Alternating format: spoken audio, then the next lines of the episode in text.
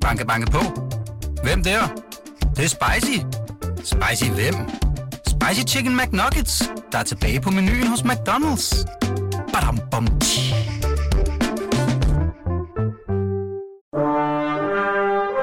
Du lytter til Radio 24 /7. Velkommen til Huxi og det gode gamle folketing med Huxi Bak. Rigtig hjertelig velkommen også her fra formandstolen i det gode gamle Folketing, hvor vi er særligt op på mærkerne. 10-valget er jo øh, endelig udskrevet. Derfor er det mig en stor fornøjelse at erklære mødet for åbent. Jeg har i dag besøg af Per Kolund, Helle Schelle og Bjørn Elmqvist, alle sammen forhåndværende medlemmer af Folketinget for henholdsvis Socialdemokraterne, de konservative og det radikale venstre. Og øh, der kommer til at stå valgkamp på stort set det hele. Dog er der en enkelt øh, historie ud fra det øh, pulserende liv.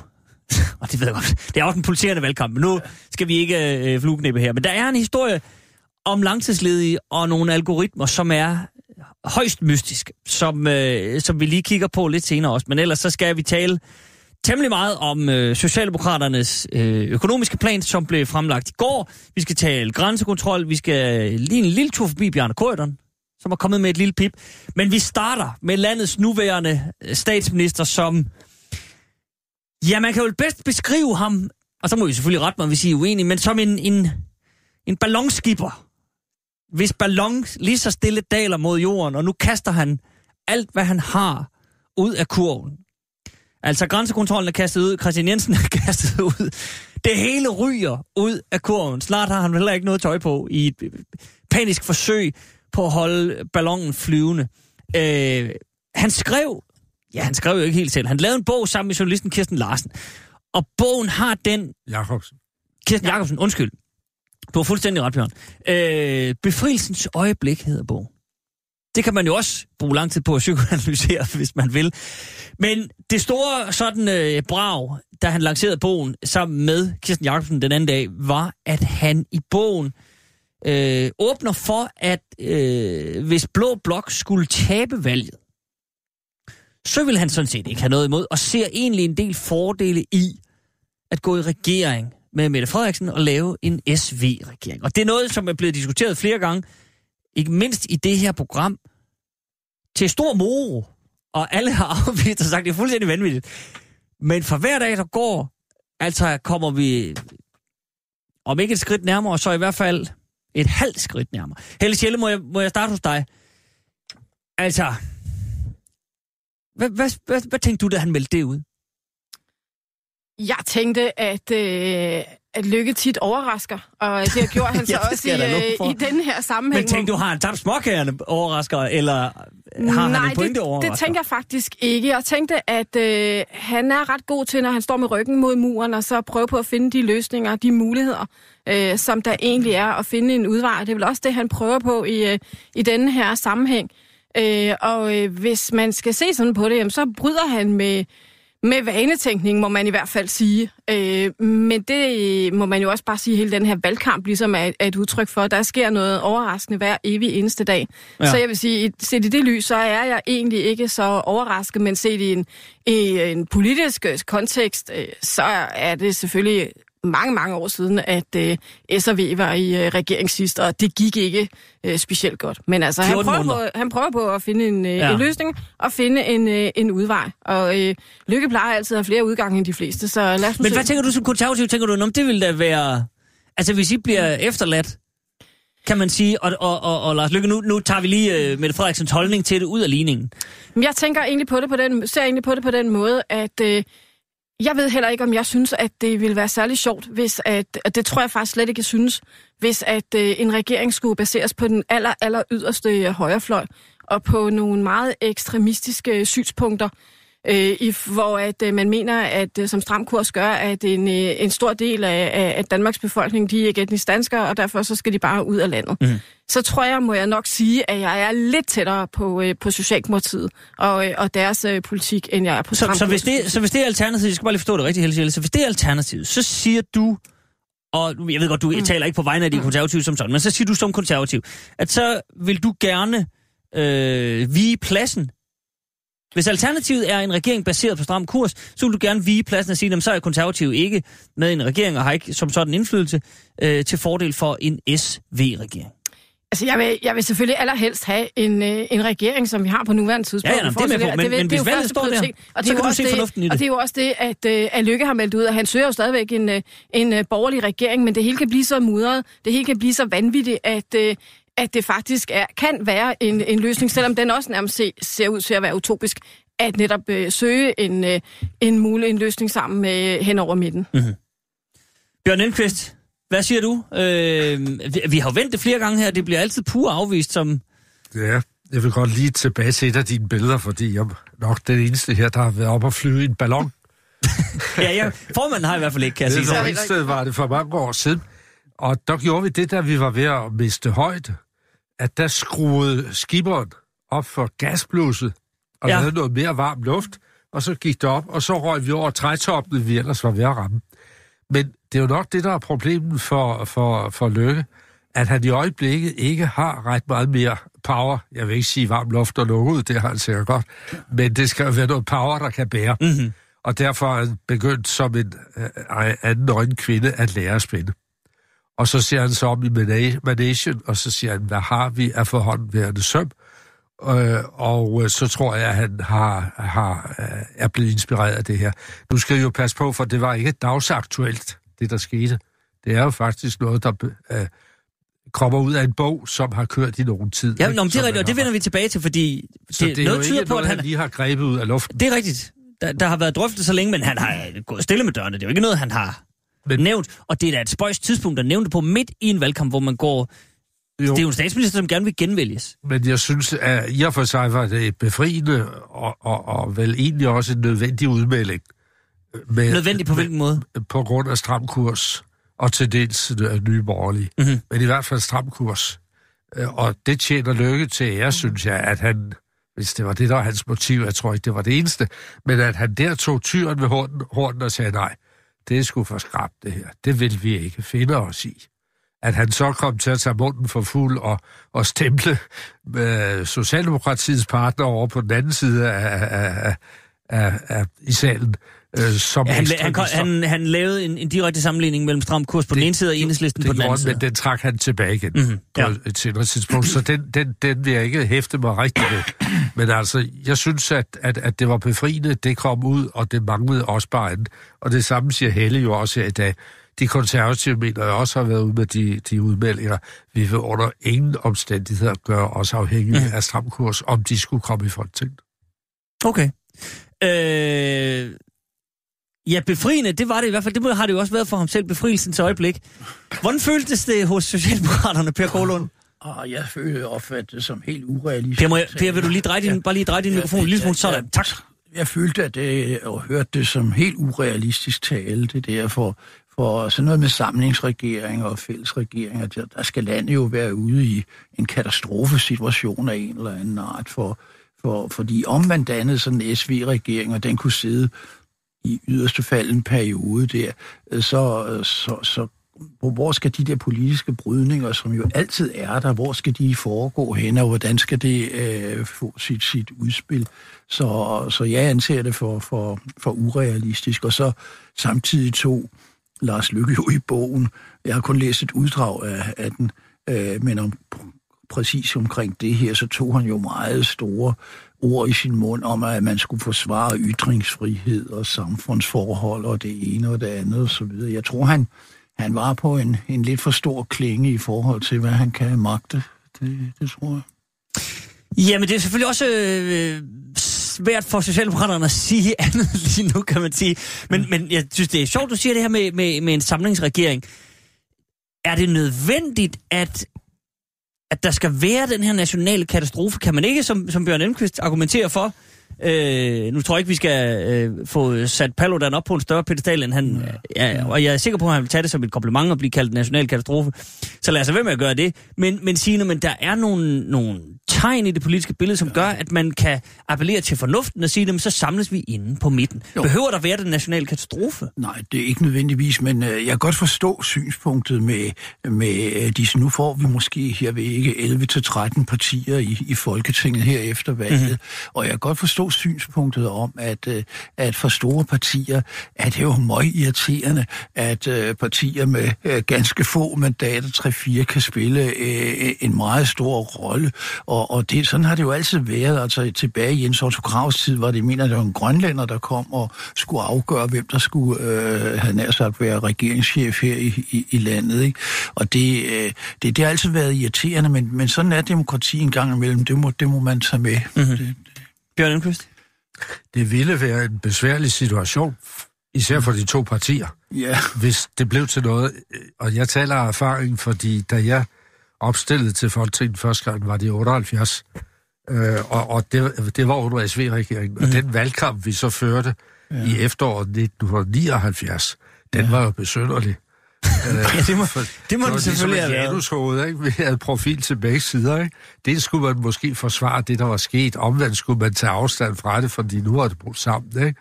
Og, og så for det tredje, så skulle man skue fremad og, og prøve at definere et forhold mellem Venstre og, og, og Socialdemokratiet og de normale eller sædvanlige partnere for Venstre, nemlig konservative og til dels de radikale. Der var jeg altså opstillet som venstremand mm, op i Nordjylland. Ja. Og det var, det var, det var besværligt. Ja. Det var meget besværligt. Og jeg tror egentlig, at vælgerne de var noget forvirret. Ja, men jeg synes også, det, øh, man har jo hørt mange borgmester, har mange borgmester sige, at det, det, vi samarbejder i kommunerne, det må man også kunne gøre i Folketinget og finde ud af det og så videre. Men øh, nu har jeg 20 års erfaring som borgmester i Københavns Amt, og, og, og der samarbejder man også, og det gør man stort set øh, landet over i kommunerne. Men der er jo den forskel, at det samarbejde foregår jo inden for en lovgivning, som er vedtaget i Folketinget. Og det er jo der, brydningerne sker. Og når man så siger, at man stemmer øh, 95 procent, tror jeg det er, man siger øh, sammen øh, i, i Folketinget, så, så det dækker det jo over øh, en, en mange en masse øh, kompromiser, der er indgået øh, undervejs, mm-hmm. hvor de politiske brydninger sker. Og så går man ned i salen og, og, og stemmer sammen selvfølgelig. Men bag det ligger der jo, der har været politiske øh, brydninger. Ja, Helle Sjælle? Men det her er jo på mange måder en vild og vanvittig valgkamp. Altså, der, der sker ting, som man ikke forestillede sig. Blandt andet det her, der var jo ikke nogen, der før valgkampen havde forestillet sig, at Lykke skulle gå ud og sige de her ting. Der er jo heller ikke nogen, der forestiller sig, at vi hver evig eneste dag nærmest ser et nyt udspil, hvor at der bliver brugt x antal milliarder på øh, forskellige ting. Og endelig så var der jo heller ikke nogen, der havde forestillet sig, at vi nu havde det her spektrum af partier, som øh, på mange måder bare gør op med, med en vanetænkning, som vi, vi slet ikke forestillede os øh, var mulig.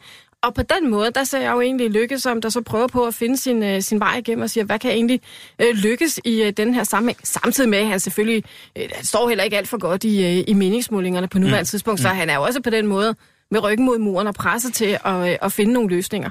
Øh, men jeg tror bare, at hvis man før den her valgkamp havde forudset øh, og prøvet på at forudsige, hvad der, var, hvad der ville ske, så ville øh, man, man tage sig til hovedet og så sige, ja ja, øh, det kommer ikke til at ske. Men, men det gør det, og vi venter alle sammen spændt på, hvad, hvad bringer dagen i morgen, og øh, hvad sker der inden valgkampen er slut? Ja.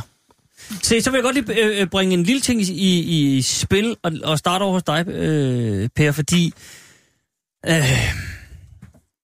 Mette Frederiksen har jo også afvist det her, og det, det kan man jo godt forstå. Det kommer ikke som en overraskelse for nogen, at, øh, at øh, kvinden, som bejler til den post, ikke nødvendigvis siger, at det er en skidegod idé at dele den post, når hun står til med overvældende flertal der i de fleste øh, øh, øh, meningsmålinger, at tage den selv. Der er jo ikke nogen grund til ligesom at hoppe med på den galej. Øh, men Bjarne Korydon, tidligere finansminister, socialdemokrat, i hvert fald på papiret, og nu har han meldt sig ud og så videre, der, det, det kunne nogle gange være lidt svært at finde ud af. Og Per, der har du sikkert også en holdning til det. Den kan vi tage en anden dag. Men altså, Bjarne Korydon har udtalt omkring det her, at det er det, og nu citerer jeg, det er det første eksempel på ægte lederskab i valgkampen. Øh, han siger, at det er en befrielse, at de reelle skillelinjer i dansk politik nu kommer på dagsordenen. Og de går for mig at sige mellem midten og yderfløjene snarere mellem rød og blå blok. Øh, og han, han, han øh, henviser så til, at under hans tid, altså i Torning-regeringen, der blev der lavet politisk aftale om skat, finanslov og vækst øh, øh, med partierne i blå blok. Og så siger han, der blev landet jo i praksis regeret for så vidt angår øh, det, der for alvor betød noget i en akse mellem S og V. Øh, Ja, hvad siger du til det? Det er jo ikke her hvem som helst, der siger det Nej, her. men jeg siger, altså lige en parentes, Bjarne Korydon har jo været nødt til at melde sig ud af Socialdemokratiet, fordi han er blevet redaktør for et øh, i øvrigt borgerligt blad. Øh, men det er jo Han sidder på nok, børsen i dag, det er rigtigt. det er vist nok praksis, at øh, man, øh, når man kommer øh, til, til aviserne, så melder man sig ud. Det er ligegyldigt.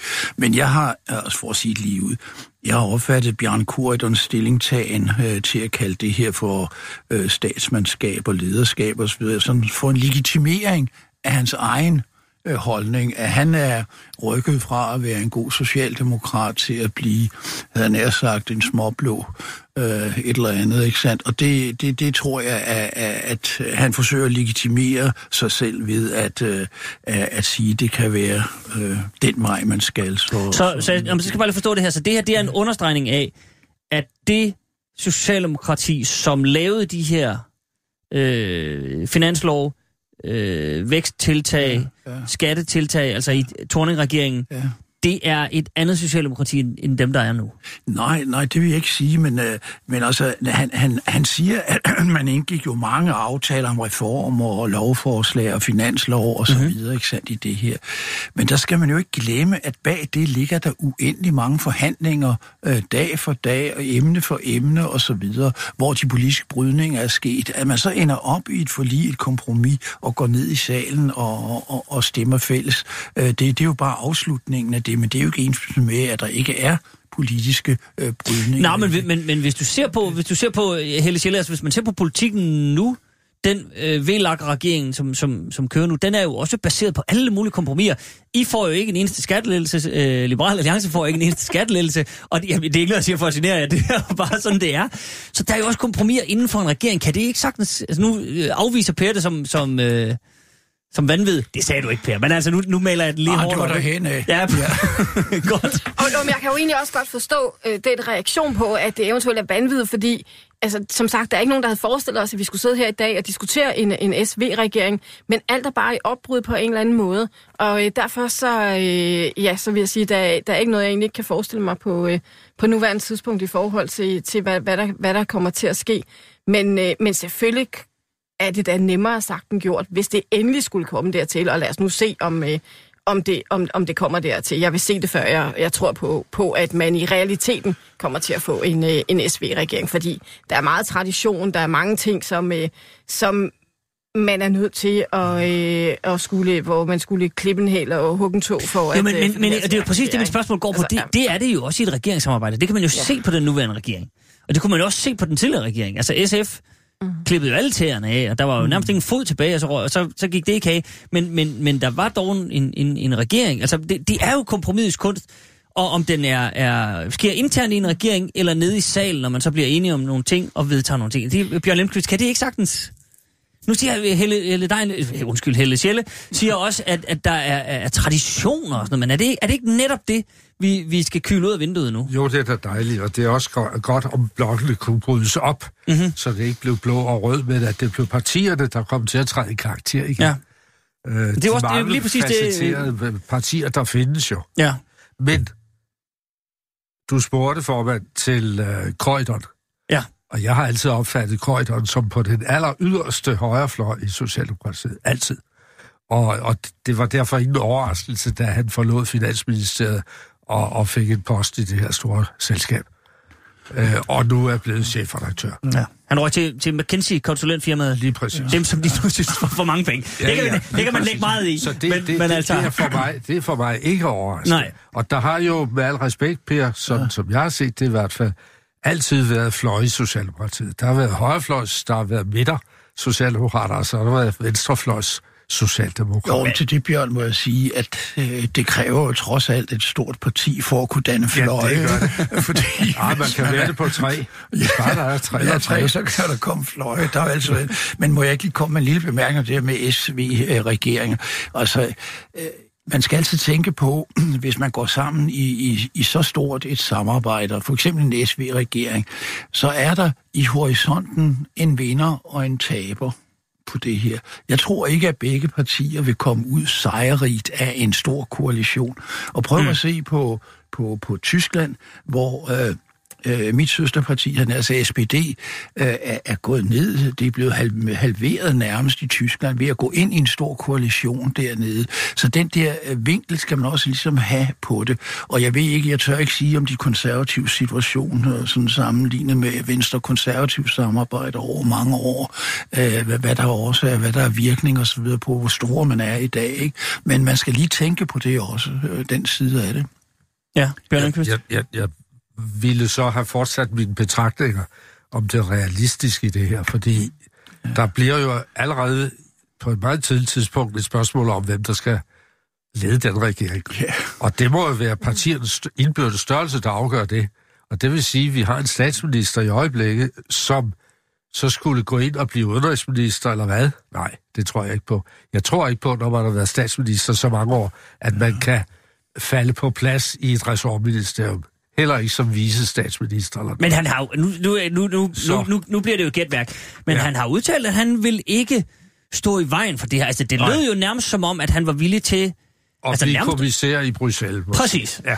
Ah, men, Og det er der jo også nogen, der ah, så men har... Lurer mig, Lars Lykke, hvis han gik ind i sådan noget der, så er han ydmyg til start og så videre, men han ville da helt klart gå efter statsminister. Jamen, det ville han jo aldrig kunne få, hvis Men- Socialdemokratiet tro, var men, men, men, men, hvis han, men hvis han nu får, som Bjørn, som Bjørn ja. siger, øh, går med på det her, får, får øh, Venstre med i en SV-regering, trækker sig som formand for Venstre, siger, at vi behøver ikke at være statsminister. Christian Jensen kan jo fortsætte som, øh, som udenrigsminister, og så fordeler vel derud af. Øh, og så betinger han sig bare øh, det lille ben, som man siger, at han skal have, at man, han i hvert fald bliver indstillet til en eller anden EU-post. Og det vil der så En- være en- enighed en- om. en mellem kommissærstilling, og- og... Og så ryger han afsted, får Margrethe Vestagers job, alt er godt. Altså, skulle der være noget realistisk i det, så er det i hvert fald en første sten, der skal ryddes af vejen, mener jeg. Og så kommer det politiske. Hvordan kan man enes om noget af det her? Skulle det blive til noget, så vil det være en stor fordel for konservative, tror jeg, bagefter. Ja. Og for nogle af de andre partier, som så kan gå på øh, fangst og hugst øh, i, i, øh, i Socialdemokratiet og Venstre.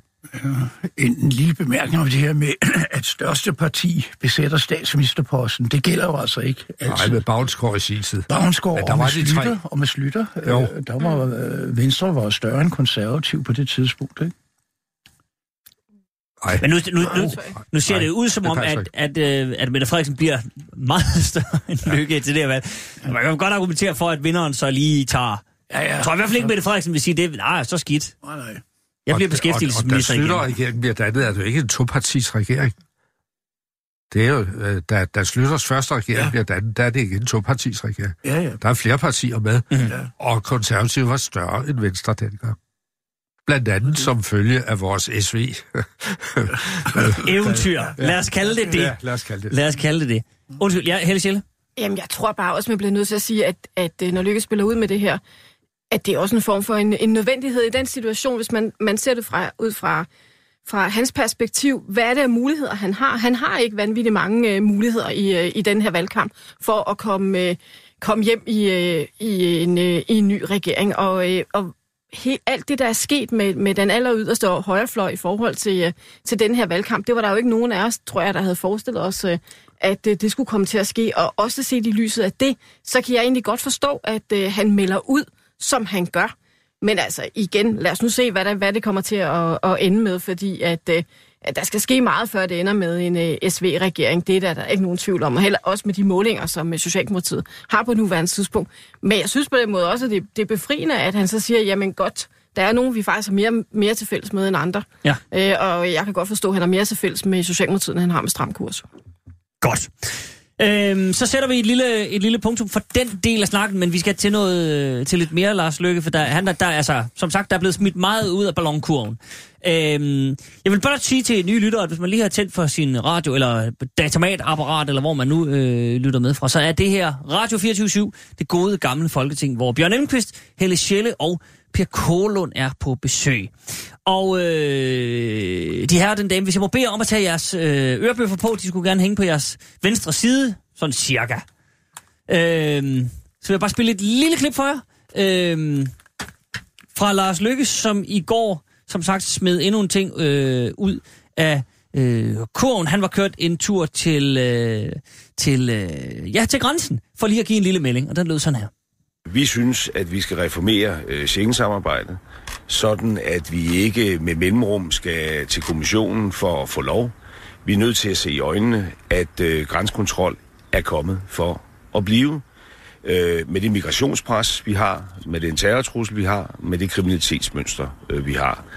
Så derfor ønsker vi at sætte os i spidsen, og er sådan set allerede i gang øh, med udlændingeministeren, et øh, arbejde ude i Europa med ligesindede lande. Øh, det er for eksempel lande som øh, Frankrig, Tyskland og Østrig, som også har permanent øh, grænsekontrol, for at få et nyt regelsæt, der gør, at øh, vi som lande har større selvbestemmelsesret. Så vi er nødt til at se i øjnene, at vi skal have permanent øh, kontrol. Ja, den kom også en lille smule ud af blå. Øh, vi har jo i Danmark haft permanent grænsekontrol, øh, sådan teoretisk set, siden 2016. Øh, ved det faktum, at øh, udlændingeminister, som også bliver nævnt her, Inger Støjberg, øh, lukkede grænserne, indførte midlertidig permanent, det lyder helt mærkeligt, hun lukkede grænserne for midlertidig, med midlertidig kontrol, og så har man, jeg mener det er hver tredje måned, genansøgt hos EU og sagt, vi må vi have lov at forlænge, og så har man fået et ja, og så har man fået et ja, og så har man fået et ja. Og sådan som jeg har forstået det, så tror jeg faktisk nok, at man kun kunne få lov i seks måneder, men så har, har man fået dispensationer, og nu er man ligesom, der har været lukket siden 2016. Nu går øh, statsministeren så ud og siger, at det skal simpelthen være permanent. Og Schengen-arbejdet går jo i kort og træk ud på, at der er øh, åbne grænser. Sådan inden for Europa, de ydre grænser er lukket, men øh, landene imellem, der kan man rejse frit uden at vise sit pas. Øh, Helle Sjæle, den kommer også sådan lidt... Altså, det virker som om, han er, han er ude på at øh, skabe lidt, lidt ravage. Jamen, der er jo kommet mange melding, meldinger i den her valgkamp. Også, Ja, melding, også meldinger, som, øh, hvor, hvor man siger, hvad, hvad mente man lige for en, øh, for en måneds tid siden? Men øh, når, når der... Og, og det er jo også lidt i begge retninger. Det er både nogen, der går mod højre, og det er nogen, der går, går mere mod midten. Og den her må man nok sige går, går mere mod højre. Men, men det skal måske så også ses i lyset af, at, øh, at øh, han prøver på ligesom at også at appellere til nogle af de vælgere, som, øh, som er på vej væk og, øh, og mod højre. Mm-hmm. Øh, og så kommer der andre meldinger i forhold til, øh, til øh, børnene, øh, asylbørnene, i forhold til, til dem, hvor han så gerne vil, vil give dem øh, bedre forhold, hvor han så i, i højere grad prøver på, kan man sige, at nærme sig øh, midten, men, øh, men det ser da lidt, øh, lidt, lidt underligt ud, at det pludselig flyver om sig med, med de her meldinger. Mm. Bjørn Lindqvist, hvad siger du? Jamen, Jeg mener, det havde en helt konkret anledning i forbindelse med historien, der kom fra Esbjerg Havn. Om de her albanere, som har visumfrihed og kan komme til Danmark, fordi Albanien som ansøger medlem til EU er tilsluttet Schengen-arrangement. Mm-hmm. Schengen-ordningen, og de øh, øh, øh, hvad hedder, smugler sig så, eller stiger ombord på lastbiler, i håb om at kunne komme ombord på færgen og komme til England. Ja. Og det gjorde nogle medier en del ud af, og så kommer den her melding, tror jeg, fordi han bliver spurgt ned på grænsen, hvad gør vi for at stoppe det her? Og, og så bliver den her ud af ærmet, og det er jo i og for sig ganske interessant, at nu har vi så mange år opereret med fire forbehold øh, i forhold til EU, og nu kommer der lige pludselig et femte. Efter at den ene minister efter den anden har sagt, nu må vi stemme forsvarsforbeholdet væk, nu må vi gøre det, nu skal vi gøre det, ikke? Og lige pludselig så ligger der et forbehold, der vil noget, når det kommer til stykket. Øh, Og så skal vi indføre det sammen med Østrig. Vi må da håbe, at Østrig har en regering til den tid. Eller hvad de Ja, har. der er også rav i den. Det er ikke helt vores bord, men det skal jeg da lige love for. Ja, det kan være, det er nogle øh, danskere, der har arrangeret det. Det, det, det ved vi jo aldrig. Men, men øh, ja, den, den kommer som et skud fra hoften. Tror du det, at, at det, det er et skud for hoften? Du tror Jeg ikke, tror at det er sådan... Nå, men jeg mener bare, at han står dernede sammen med Inger Støjberg, og det virker da sådan rimelig planlagt, at man, at man lige vil spille et, et, et, et strammerkort Nu og ved sige, jeg ikke, nu lukker det vi grænserne. en, en journalist, der stillede spørgsmål, men det var oppe i de dage, og er oppe i de Yep. her dage. Det er fuldstændig rigtigt. øh, øh, det her spørgsmål. Og jeg tror ikke, det har gang på jord, fordi øh, det, det er jo ikke nok, at vi har England, og op igen øh, Tyskland, og måske Frankrig. Jeg tvivler på, at Frankrig vil gøre det. Macron, han kan ikke holde til det her øh, internt, hvis han begynder over for sine tilhængere at sige, at de skal bakke i forhold til øh, integration i Europa. Øh, og så er der Østrig tilbage. Jeg tror ikke på, at der er gang på jord, det her. Det er en, en, en finke, eller det er en fugl, der er kastet op i luften her mm. i valgkampen, og, og jeg tror ikke på, at Danmark kan få en permanent ordning. Helle Schelle igen, som, som øh, repræsentant, tilstræbt repræsentant for den siddende regering. Er det, er det overraskende det her? Det er, jo, det er jo en statsminister, som har udtalt flere gange, at vi skal tættere på EU. Og, øh, altså, og vi har jo også det må vi ikke glemme, selvom det kan man sagtens i den her valgkamp. Der er jo faktisk et EP-valg på søndag, hvor, hvor øh, øh, regeringen jo også øh, siger, at altså, vi skal jo tættere på EP. Altså, det, det er vigtigt, det her. Spidskandidaten Morten Løkkegaard er jo øh, jubeloptimist. Øh, så, så kan det jo virke lidt mærkeligt, at, at pludselig så siger man, at men et af de her store europæiske samarbejder, den fri bevægelighed, en grundsten i EU, der klapper vi lige dørene i.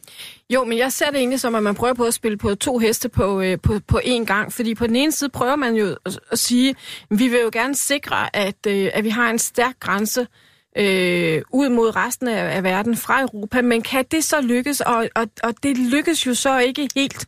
Øh, og så er vi nødt til at øh, i mellemtiden at gøre noget andet. Og derfor så denne her øh, grænsekontrol øh, permanent eller ikke permanent. Jeg tror også, de fleste danskere har jo vendt sig til, når man kører over grænsen, så er der den her kontrol, og, og man kan risikere at blive vinket ind til siden. Og hvis man ser på hele det politiske spektrum, så må man også sige, synes jeg, med de meldinger, øh, der er kommet, og med det, der er vedtaget, at, øh, at så er der sket et øh, skridt mod højre. Altså Socialdemokratiet vil jo heller ikke løsne for udlændingepolitikken, og mm. prøve er jo virkelig, virkelig øh, meget opmærksom på, hvad det er for meldinger, som, øh, som man giver. Øh, og man kan sige, for 10 år siden, øh, der ville man have sagt, ah, det, det er ikke det, det Socialdemokrati, som, øh, som øh, man, man forestiller sig. Men på nuværende tidspunkt, der er det, der er det bare hverdag. Der er det en, en, en del af, af, af det politiske øh, spektrum. Øh, og øh, så alle har, alle har rykket sig øh, på de her punkter i forhold til, øh, til udlændinge og i forhold til øh, integration. Jamen, jeg, er med, jeg er med på, at, at, at, at der er sket et ryg, men det spøjse er jo bare, at ryggen, øh, hvad skal man sige, det her ryg, ikke, nej, men det er bare ikke klinger så godt med det, der bliver sagt. Altså, hvis man, hvis man, hvis man gerne vil tættere på EU, mm. og, og, og øh, langt hen ad vejen jo har meldt ud af Schengen-samarbejdet samarbejdet og den frie bevægelighed, det er vigtigt. Og nu så kan jeg bare lige citere mm. øh, Søren Pind, ikke have hvem som helst til venstre. Han har øh, meldt sig ud nu, og har også haft et befrielsens øjeblik, som han selv sagde. Nu taler han frit fra leveren. Øh, han skrev på Twitter, da den her melding kom i går. Det er forstemmende, at dansk politik er kommet så langt ud, at Venstre vil etablere permanent grænsekontrol. Der er intet, som i intet, savligt belæg derfor. Den tilkendegivelse er simpelthen grænseoverskridende. Det kan man tænke over. Det er intet mindre end grotesk og rysten. Det er jo altså en tidligere altså for et år siden var han jo justitsminister mm. i en venstre regering. Det, det siger vel også noget om, at, at, at det sejler i gruppen, og Lars Lykke er populært sagt gone rogue, og ligesom bare, der bliver bare meldt alt muligt ud nu. Og, og, og øh, øh, tror du, gruppen er med på det her? Det siger i hvert fald noget om, at man prøver på at spille på rigtig, rigtig mange heste i, øh, i den her sammenhæng, og man, ja. man prøver alt, men jeg kan da godt forstå, hvis der er nogle... Men er der tøjler i de heste, altså, eller løber de bare rundt? Det er jo så spørgsmålet, og jeg kan da også godt forstå, hvis at øh, Venstres øh, gruppe står tilbage og tænker, hvad skete her lige her en gang imellem? For det må da være lidt svært at, at finde sine ben i forhold til, hvad, hvad formanden melder, melder ud. Altså jeg kan jo sige sådan i øvrigt også, og det, det skal man måske også tage med, øh, hvis man øh, kigger på de her kandidattests, øh, som ligger rundt omkring på nettet nu, der kan man jo se, hvad de siddende medlemmer også har svaret til øh, forskellige spørgsmål, blandt andet om grænsekontrol. Der er der 20 ud af Venstres gruppe på 35, som, øh, som siger, at det, vi skal ikke have permanent grænsekontrol. Det vil sige, at et flertal i gruppen er imod det, deres formand nu stiller sig ned på grænsen sammen med Inger Støjberg og siger, så kører bussen. Men den skal stoppes, både ind og ud. Øh, per, per Kolon, det, det, det siger vel også lidt om, stemningen i regeringspartiet? Det siger også noget om, at Lars Lykke jo kører helt alene. Altså hans bog og udmeldingerne i den bog der var jo heller ikke noget, der var handlet af i Venstres gruppe. Og, mm. og flere af de forslag, der kom, er, er jo nogen, han helt solo åbenbart siger, også i relation til Inger Støjberg og så videre. Men uh, i, i relation til grænser, må jeg sige, jeg er altså tilhænger af, af de åbne grænser, uh, hvor uh, altså fri bevægelighed så som hovedprincip. Så er det godt aktuelt være, det er jo det, vi er i en, en situation, hvor man er nødt til at skærpe grænsekontrollen eller en særlig situation. Og spørgsmålet er, om sådan en særlig situation skal være permanent. Øh, jeg håber det ikke. Altså, jeg håber, der kommer mere styr på, der kommer aldrig helt styr, mere styr på de der såkaldte ydergrænser, og man klarer det der. Men, øh, men jeg tror ikke heller ikke, at man i EU kommer igennem med, øh, med en permanent øh, grænsekontrol af, af, af så massiv mm. karakter her. Det tror jeg ikke. Så... Men synes du, det, synes du, det er et spørgsmål, der skal drøftes herhjemme ved tiltag som det her, at man lukker grænsen og siger, nu vil vi bare fortsat have permanent grænsekontrol, eller er det noget, man faktisk bør tage i EU? Jamen, det, det skal jo tages mm. i EU. Det, Nå, det er med på, men det her, det her laver man jo... Man kan jo gøre det den ene eller den anden vej. Ja, Man kan det- starte det er i EU, så kan man Ja, vedtage noget, så kan man ja, gå hjem ja. og gøre det. Ja, ja. Eller man kan gøre det, og så kan man tage Det er diskussionen godt. i EU. Jamen, jamen, det er også muligt, at de der øh, øh, Schengen-regler, de skal, havde nær sagt, moderniseres lidt på en eller anden led der. Det, det ved jeg ikke, men, øh, men øh, jeg synes ikke, det permanent skal det i hvert fald ikke være efter min opfattelse. Okay. Bjørn? Jamen, det er helt legitimt, at, at man øh, starter en diskussion øh, internt, øh, altså på national plan. Bestemt Det synes jeg er da. helt fint, også for at definere holdningen. Men vi skal også være klar over, at øh, de øh, medlemmer, der bliver valgt til Europaparlamentet, øh, de er jo ikke nødvendigvis bundet af en regeringsbeslutning. De har deres egne holdninger. De kan repræsentere holdningerne fra partiet, men der er jo alle mulige partier formentlig, der indvælges Mhm. i Europaparlamentet, og derfor kan man ikke uden videre pålægge de danske medlemmer af parlamentet dernede, at, øh, at have præcis samme holdning alle sammen. Og man kunne meget vel forestille sig, det så vi i forbindelse med mindstelønningerne og, og, og, og, og det direktiv, som man fra dansk side prøvede på at stoppe. Mm. Øh, der, der bliver stemt på kryds og tværs. Men en uh, diskussion om det, det synes jeg er helt legitimt, om, om man har fordele af det, og man er tilhænger Jamen, du af det. er og god så til videre. ja, men, men spørgsmålet er bare sådan i... i, i Men udsigten til at få det igen, der fastholder mit synspunkt fra, fra før. Det er ganske urealistisk. Mhm, Mm-hmm. Det tror jeg ikke på. Men, men hvad, hvad, med, hvad med udsigten for Morten Løkkegaard, som er spidskandidat for Venstre? Det må vel også være... Jeg, jeg tænker bare på, at det, er vel, det kan vel blive besværligt for ham. Nu talte du om besværlig valgkamp der i, i, i øh, 879. Det er vel også besværligt for ham, som jo altså øh, er for... Han synes jo bare, at Schengen er godt fri bevægelighed af det ene og det andet, og ligesom skal stille op og stå og snakke med vælgere øh, på gader og stræder, mens formanden står og taler imod det. Altså, så jeg kan jo godt forstå, at vælgerne bliver sådan en lille smule... Nu skal jeg lige høre Morten Lykgaard. Hvad, hvad kommer der til at ske her? Jamen, det virker noget skizofrent, det kan man da sige. Især når det er en spidskandidat for, for, for, for det regeringsparti, hvor statsministeren og partiformanden går ud og siger sådan her. Mhm. Mm-hmm. Men jeg synes i det hele taget, at den her valgkamp har været mærkelig, også mediernes dækning af det. Fordi øh, det, er som om det nærmest kun er partiledernes udmeldinger, vi får fat i. I hvert fald, hvis man ser på hovedstadspressen. Øh, man skal, hvis man, man begynder at læse de forskellige provinsaviser, så er der flere meldinger fra de lokale kandidater. Det er altid ellers- en god idé at læse sin lokale avis. Det kan Ja, godt blive men ellers synes jeg, at det er en meget lidt facetteret valgkamp, vi har i Mhm. mm-hmm. sig. Den er meget spids. Ja, Helle? Men jeg kan godt forstå, hvis at øh, kandidaterne for øh, blandt andet Venstre måske lige i øjeblikket prøver på at finde deres ben, og kan have lidt svært ved at finde deres ben i den her valgkamp, når, at, øh, når Lykke prøver på at komme med, med de her meldinger for ligesom at, at, at, at redde en, øh, en, en regering, og så at de også skal finde deres øh, ben ved, ved siden af. Nemt kan det ikke være, og de kan heller ikke være, altså, det er heller ikke nemt for, for de europaparlamentskandidater at stå i den her situation og, og skulle finde ud af, øh, er vi, øh, er vi for en meget stram udlændingepolitik. Der er vi så på nationalplan, men på, øh, på EU-planen vil man måske gerne åbne lidt mere op. Det har vi jo set fra, fra kandidater. Så øh, altså, det er jo også en balancegang, øh, som, øh, hvor man skal finde sine ben. Og øh, jeg misunder dem i hvert fald ikke. Det er derfor, de helst vil tale om klimapolitik. Fordi der kan man komme med så store svulstige ting, så ingen kan være Det, der mener du, det er lidt mere luftigt ja. på alle mulige måder. Okay. Men Helle, Sjælle, så bare lige høre dig, når, når Søren Pind melder ud, som han gør, det siger vel også noget om, at gruppen er, og, og øh, læg dertil de her 20 øh, medlemmer af gruppen, som ikke synes, det er en god idé. Altså, der, er- det, det ser vel... Det ser lidt broet Altså, ud, det må ser lidt broet ud, ikke? Øh, Det ser meget broet ud, og, og det er også derfor, at øh, det er spændende, når vi når til målstregen i den her valgkamp, både til Europaparlamentet og til Folketinget, øh, hvordan ja, parlamenterne egentlig kommer til at se ud, fordi at, øh, der har været mange overraskelser i den Ja. her valgkamp. Der bliver lang vej tilbage fra nogle af synspunkterne, Det tror jeg også, det gør. der er blevet fremsat. Ja, hvad var det, øh, øh, Per Kolund, du gjorde mig opmærksom på, at Anders Samuelsen havde faktisk sagt noget fornuftigt i forhold til... til øh... Ja, undtagelsesvis. Ja, ja, ja, men jeg vil ikke lægge dig, tillægge dig mere end, end den ene. Hvad var det, han havde sagt? Nej, det var noget i stil med, så, som jeg opfattede det, at, øh, at den her valgkamp, den, den burde ikke være så lang, som den er, fordi den koster flere milliarder om dagen, Ja. at øh, så, så længe den valgkamp var. Det koster ikke spor, det er råderum, det Ja. går over. Ja, Det vi, koster ja noget, ikke råderummet, det kommer vi til. Råderum er vist nok brugt nogle gange. kommer vi til i er anden ikke en time. kroner op ad lommen indtil nu. Bare roligt. Og jeg tror, der er minus i statskassen, når vi når, hvornår vi når slutningen. Det kan i hvert fald godt... Der er i hvert fald altid, når vi i hvert fald når en ny regering tiltræder, så er der jo altid minus i statskassen. Det ved vi. Så er det et hul, og så skal der ryddes op. Det er sikkert som Mamlekirken. Øh, Helle Sjælle, der, er der er lige en, en, øh, en, en, en sidste ting, jeg også lige vil, vil løbe forbi øh, omkring øh, Lars Løkke. Du, du var lige inde på det. Det er, at... Øh, nu begynder han at skændes med... Nu stod han ved grænsen med Inger Støjberg, og der var de to enige.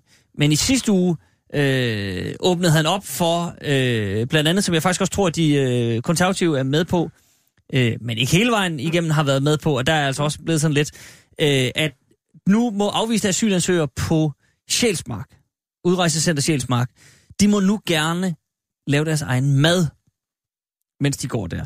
Øh, det siger Inger Støjberg, det er jo en dårlig idé, at de skal mærke, at man er afvist. Nu parafraserer jeg, men det er det, hun har sagt. Der skal være en konsekvens af afvisningen, og derfor skal man ikke stå og hygge sig og lave sin egen mad. Det skal være sådan lidt, ja, det er mig, der siger det, men, men sådan lidt fængselsagtigt. Man skal komme op med sin bakke, få hældt noget mad op, videre. Hvorfor er man vendt på en tallerken der? Jamen, der tror jeg... at- Udover at det er valgkamp. der, der tror jeg, det handler om, at, øh, at øh, hvis han prøver på, som han jo har gjort, så også at nærme sig midten og, og de radikale øh, på lang sigt, jamen øh, så er det her selvfølgelig et, øh, et øh, emne, som, øh, hvor de gerne ser, at der bliver blødt op for, øh, for nogle ting. Øh, og så har Liberale Alliance og Konservative også været ude at sige, at, øh, at det var et sted, hvor, hvor man godt kunne gå med til, at øh, og jeg gerne så, at, øh, at der skete nogle ændringer, så de her børn fik nogle øh, mere tålige øh, forhold.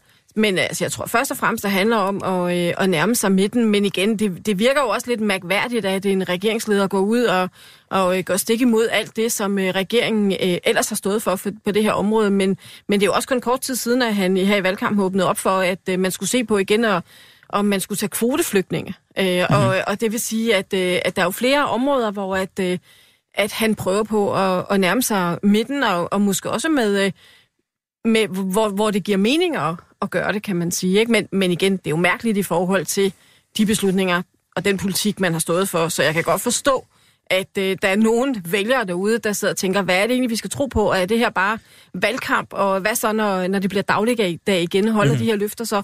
Og hvad Men- bliver egentlig realiteten bag dem? Men Helle Sjælle, gør det samme øh, sig ikke gældende for de konservative?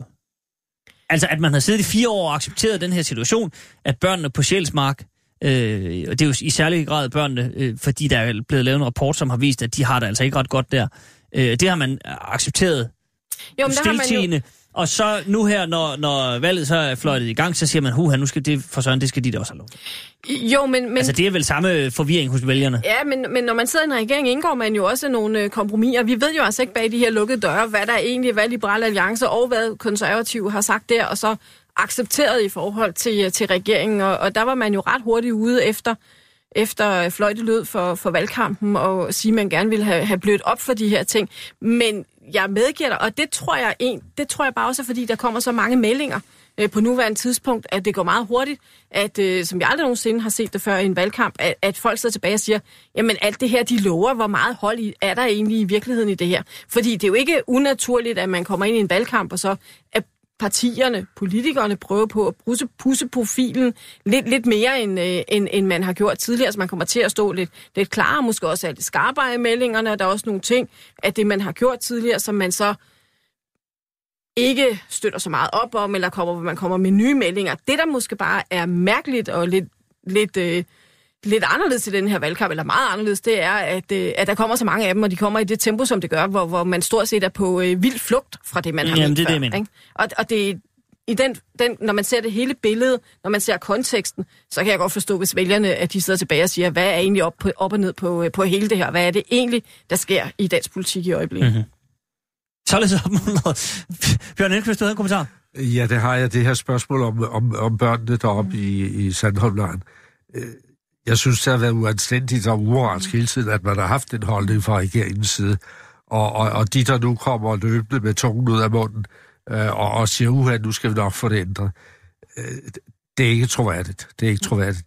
I øh, slutningen af marts øh, var jeg medforslagstiller til et af de her borgerforslag. Det er ellers noget, jeg ikke gør så tit, men jeg blev opfordret, øh, og vi var 10 i alt, øh, der skrev under på en, øh, en, en øh, sådan et borgerforslag øh, om, at vilkårene for børnene deroppe i Saltholm-lejren skulle ændres. Mm. Ikke Saltholm, undskyld. øh, øh, Sandholm. Sandholm. Ja, både der og, og ude i Rejsecenter Sjælsmark. Der, der er yes, flere og steder. Sjælsmark. Øhm, og der, var, der skal 50.000 underskrifter på, før man forpligter Folketinget til at tage spørgsmålet op. Ja. Øhm, og det gik træt i starten. Men da Stram Kurs meldte sig på banen, der kom der i løbet af halvanden døgn 40.000 nye underskrifter på.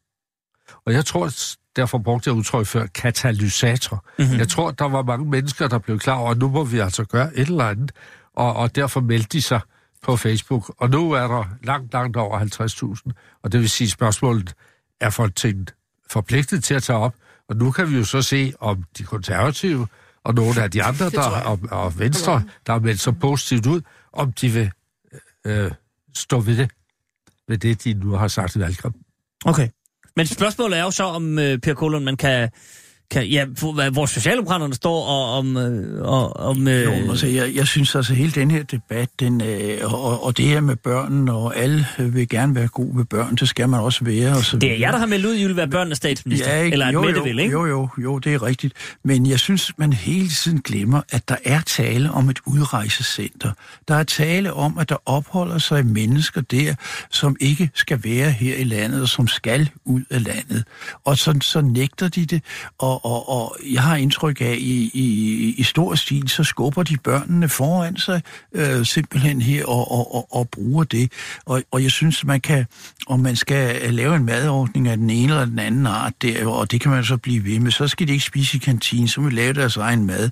Jamen næste skridt, det er, skal så lov at købe deres egen mad og, og, og handle ind, for de har jo nogle særlige, øh, hvad hedder sådan noget, jeg vil lige vil se kemikalier, hvad hedder sådan noget der, forskellige karri og alt sådan noget lignende, de bruger. De skal forhåbentlig ikke have kemikalier. Ja, Det bliver det næste krav måske fra side.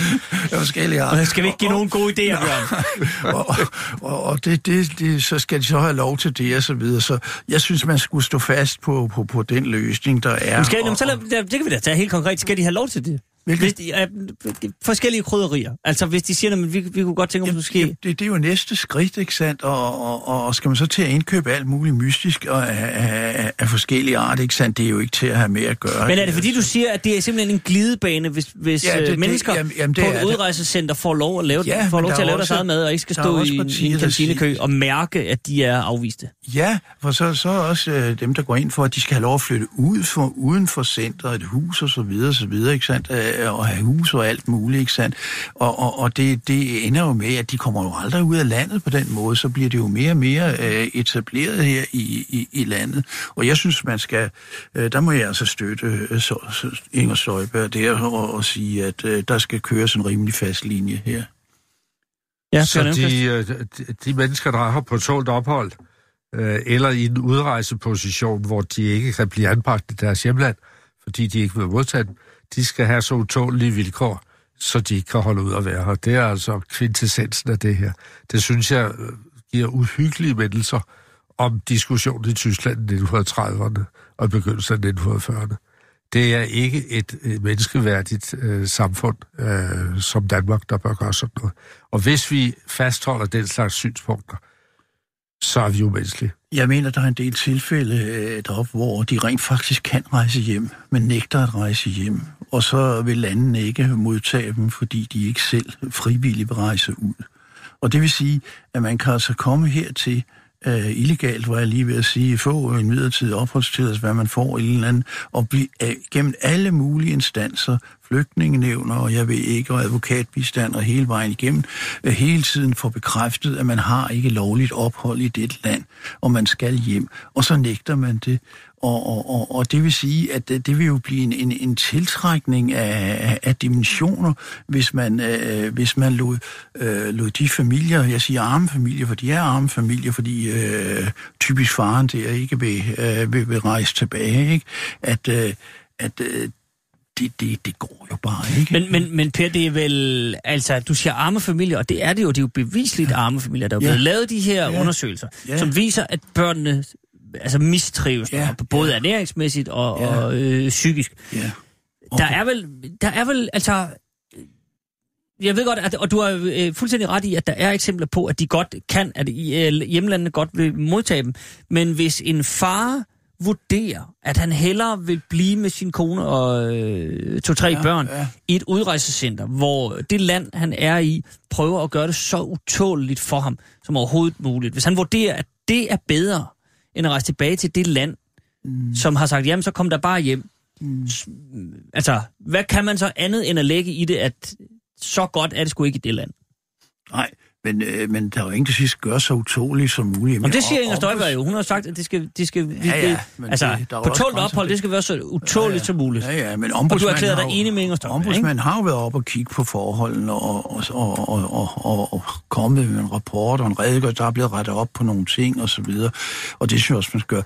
Jeg synes, det er, det, det er synd for de her børn, og det, øh, det, det er ikke rart at, at, at se på, men jeg mener, forældreansvaret, øh, det, øh, det, det ligger der stadigvæk, og de fædre der, de må også have nær sagt tage sig sammen og tage hjem. Helle Sjælle, du markerede. Det er en svær situation, og det er en øh, balancegang, og det er jo ikke første gang, at øh, børnene i centrene er, øh, er tilbage. Det har de været øh, rigtig mange gange i løbet af, af de sidste øh, mange år. Jeg synes godt, man kan åbne op for, at øh, børnene øh, får lov til at udfolde sig mere, end, øh, end de gør i, øh, gør i dag. Men det er virkelig noget, man skal, hvor man skal virkelig være opmærksom på, hvordan man gør det, og på hvilken måde man gør det. Fordi man må huske, at... Øh, at det er ligesom børnene, der bliver gisler i det her, fordi forældrene vælger at sige og trodse nogle afgørelser, øh, som, er, øh, som er truffet. Og det synes jeg ligesom, at, at man, man også bliver nødt til at, øh, at se på i, øh, i den her sammenhæng. Men- men jeg vil jeg- gerne så- være med til at se på, at øh, når nu man spørger, nu spørger direkte, at, øh, at, at se på, at børnene får nogle øh, bedre forhold, af, at, øh, end, øh, end de har på nuværende Men jeg, jeg, jeg, jeg siger bare igen, altså, fordi den, den, den der øh, med, at forældrene tager deres børn som gisler, det, det er jo et argument, der bliver smidt op i luften ret tit mm. i den her snak. Mm-hmm. Men er der, ikke, altså, er der ikke noget i som bør mane til eftertanke i en situation, hvor forældre er så desperate, at de tager deres egne børn som gisler. Jo, men jeg synes... Det er jo ikke en normal situation. Nej, det, er jo men- ikke, det er jo ikke forældre, som siger, at det er fandme ærgerligt, at Legoland lukker klokken 18. Nu øh, tager jeg mine egne børn som gisler, for vi vil blive til klokken 20. Vi har ikke prøvet kålormen endnu. Det er jo ikke der, vi er. Vi, Nej, det, det er jo- helt, helt anderledes. det er en, øh, en meget speciel situation, som man sidder i, men, men jeg siger bare, at øh, jeg synes, man skal se på, om man kan skabe nogle bedre forhold for, for børnene, men jeg synes også samtidig, man bliver nødt til at holde fast i, at det er meningen, at, øh, at de her familier skal hjem, fordi ellers så brænder vores, øh, vores system jo simpelthen Jo, sammen. men, i men, men, til men er der, der, der er vel en mellemvej mellem at sige det, og så, at det er jo ikke sådan, at alternativet er dem, så at vi sl- slår øh, porten op og giver dem øh, Nej. kontanthjælp, og så snakker vi ikke mere om det. Nej, men det, det er også præcis derfor, jeg siger, at det er en balancegang. Og det er derfor, at, øh, at jeg også synes, det er fint, at man ser på børnenes forhold, og man prøver på at sige, kan man gøre okay. Det her bedre? Kan man gøre det her på en, på en mere menneskelig måde? Og det kan, gør man stole, det kan man stole på, at det vil blive gjort efter fire år, hvor det ikke er blevet gjort. Det vil jeg håbe, at man kan stole på, vil jeg sige. Sådan vil Okay. jeg sige det. Håb, det har vi da. Bjørn Elmqvist. Ja, det her viser jo netop, hvor, hvor, hvor, hvor skeptisk man skal være over for de øh, one-liners, som kommer under en valgkamp om, at det skal vi nok klare, når valget er overstået. Ikke? De skal have det bedre. De skal have lov til at lave deres egen mad. Øh, fordi det, det, det er jo bare et udsagn, der kommer, og, og, og så vil det bagefter blive indpasset i en sammenhæng, og så vil der være modkrav, og så skal vi passe på, at I kan gå for langt. Mm-hmm. Vi havde debatten også i forbindelse med skolepligten øh, med rektor derovre fra Nyborg, som øh, stillede sig op imod hele borgerskabet, undskyld udtrykket, og sagde, jamen, de skal undervises. Og han blev jo skældt ud af alle vegne og helt, hængt ud og meldt til skattevæsenet, og jeg ved ikke hvad. Mm. Øh, og så viste det sig, da man i undervisningsministeriet set, fik set rigtigt efter, at det var helt korrekt, børnene skulle i skole, og man havde en pligt til at undervise dem. Om det så skal være på deres eget sprog, eller på dansk, eller hvad det skal, det er jo så en anden diskussion. Men i skole skal de, og det har staten en pligt til at sørge for, at de kommer. Men så et, et, et sidste spørgsmål, Per Kolund. Handler det også en lille smule om, at øh, valgkampen står i vejen for, at der bliver fundet en mindelig løsning på det her? At, at man har svært ved at se nuancerne i det, man har svært ved at, at, at sige, nu, nu, øh, nu prøver vi at give nogle tålige ophold, som ikke er, er, er frie tøjler, fordi det er, selvom mange har prøvet at undgå det, blevet en, en øh, udlændingevalgkamp. Og der skal meldes hårdt ud. Jo, jeg ved ikke, om valgkampen står, står i vejen for det, men det, det er jo klart, at, at, at der kommer jo udmeldinger, om man kan gøre det ene og det andet, og, og, og mere positivt osv. Jeg mener stadigvæk børnene øh, deroppe, de har, der er lægehjælp, der er psykologhjælp, og der er skolegang og, og så videre. Så det, øh, jeg, jeg synes, at hvis man ser på forholdene der, så må de jo være betragteligt bedre end for eksempel at bo øh, et eller andet sted flygtningelejr i, i Syrien. Oh, jo, det, det er jo rigtigt nok, men det er vel heller ikke barn, vi skal sætte, Per. Nej, det er ikke barn, vi skal sætte. Danmark, men, men bedre også, end en flygtningelejr. Det, vi kan skal, godt lige... Jeg bare advare mod at anse det for en katastrofesituation. Det er en dårlig situation, men, øh, og, og den skal takles, og kan man på nogle områder og så det der med mad og, og så videre, forbedre forholdene. Per, jeg stopper dig der, for vi, der, vi skal have nyheder om fem sekunder. Ja. Men vi har en time mere. Ja, okay. Så vi snakkes ved lige om lidt. Ja. Du lytter til Radio 24 /7. Velkommen til Huxi og det gode gamle folketing med Huxi Bak.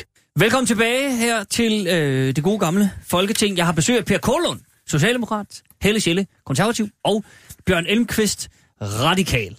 Øh, og vi har brugt hele første time på at tale om øh, Lars Løkke Rasmussens udmeldinger, øh, afmeldinger, øh, og, og ja, vil nogen sige panikmeldinger. Øh, og det, jeg tænker, vi kan bare lige tage en sidste med, som vi lige hørte her i nyhederne kl. 11, som jeg ikke engang havde fået, fået på listen, fordi der er, og det, jeg tror, det er en understregning af, hvor meget der bliver meldt ud, nemlig at Venstre nu vil øh, øh sløjfe det uddannelsesloft, man selv indførte i øh, 2016. Og det er vel bare en understregning af, at der, altså, alle skuffer er blevet åbne, og, øh, og man vælter det hele ud og ser, om der er noget, og, og ja... Det er lige før, vi ikke engang gider at snakke om den, fordi vi har... jeg tror, bevæggrundene er de samme, og hvis man vil finde dem, så kan man gå på radio247.dk og høre podcasten. Jeg er ikke sikker på, at uddannelsesloftet det lige er noget, der gør os klogere i den henseende. Vi skal nemlig også øh, vende kiggerten i øh, den anden retning og se lidt på rød blok.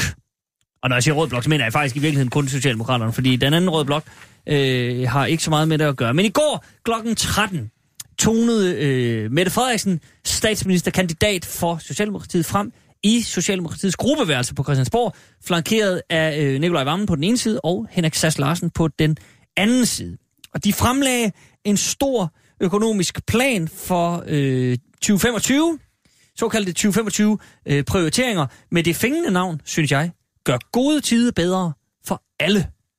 Der tror jeg så, at øh, banksektoren og sådan nogle lige vil sige, ikke for os, men det kan vi vende tilbage til. Det, der skal jo betales nogle penge. Øhm, det handler om, at man vil... Og Per Kolund, det kan være, at vi lige skal starte der, fordi vi fik i, i sidste time lige strejfet det her økonomiske råderum. Ja. Øhm, man vil bruge 27, 37, undskyld, 37,4 milliarder kroner på velfærd, klima, pension, børn og uddannelse. Øh, og så det første, jeg bemærker, det er, at øh, man har lavet sådan en graf, som man stod og pegede på ved, ja. ved præsentationen. Og der står der, øh, at man vil tage pengene, 27,8 milliarder af, pengene vil man tage fra råderummet. Øh, men nu sad vi her i sidste uge faktisk. Ikke du og jeg, men, men øh, undertegnet og, og tre andre. Og kiggede på det økonomiske råderum. Sådan som det er meldt ud fra Finansministeriet, så er der altså kun 24,5 milliarder i råderummet. Så allerede der kan man jo blive enten glad for, at der er dukket mere op på en uge, eller bekymret for, at det måske ikke er helt rigtigt, det her. Øhm, oven på det er der så 9,6 milliarder i, som der står på grafen her, øvrig finansiering. Altså penge, man vil finde andet steds. Øhm, og jeg kan bare sådan lige hurtigt øh, skitsere, hvad det er, man vil bruge pengene på. Øh, 20,5 milliarder afsættes til tryg og nær velfærd. Det er uddannelse, det er børn og ældre. Heraf øremærkes 11,5 milliarder kroner til sundhed. Så er der 8,7 milliarder, der udgør en reserve til øvrige velfærdsprioriteringer og poster som klima, miljø, natur og forsvar. Der er 3 milliarder, som er øremærket til partiets udspil om værdig tilbagetrækning fra øh, arbejdsmarkedet. Det er de nedslidte, som der er blevet talt utrolig meget om. Så er der halvanden milliard til uddannelse af unge og faglærte, der er halvanden milliard til børn og socialpolitik, der er halvanden milliard kroner til en vækstreform, der skal skabe arbejdspladser, og så er der 0,7 milliarder til fire nye skattecentre omkring i landet. Øh, per, vi kommer til dig, men jeg kunne næsten, jeg vil hellere starte lige hos uh, Helle Schelle. Hvad siger du til den her? Det er lidt mere end råderummet, og så 10 milliarder oveni. Give or take. Jamen, jeg siger lidt, at det, det, det er et Er du klar til gode tider? For det er også til dig. Det er til alle. Jamen, jeg ville rigtig gerne have nogle rigtig, rigtig gode tider. Det er der slet ikke nogen tvivl om. Men, øh, men, men jeg synes egentlig, at det, ja, desværre passer meget godt ind i, i den her strøm af, af forslag øh, på forskellige måder, hvor at, øh, at øh, alle spiller ud konstant med, med, med nye ting.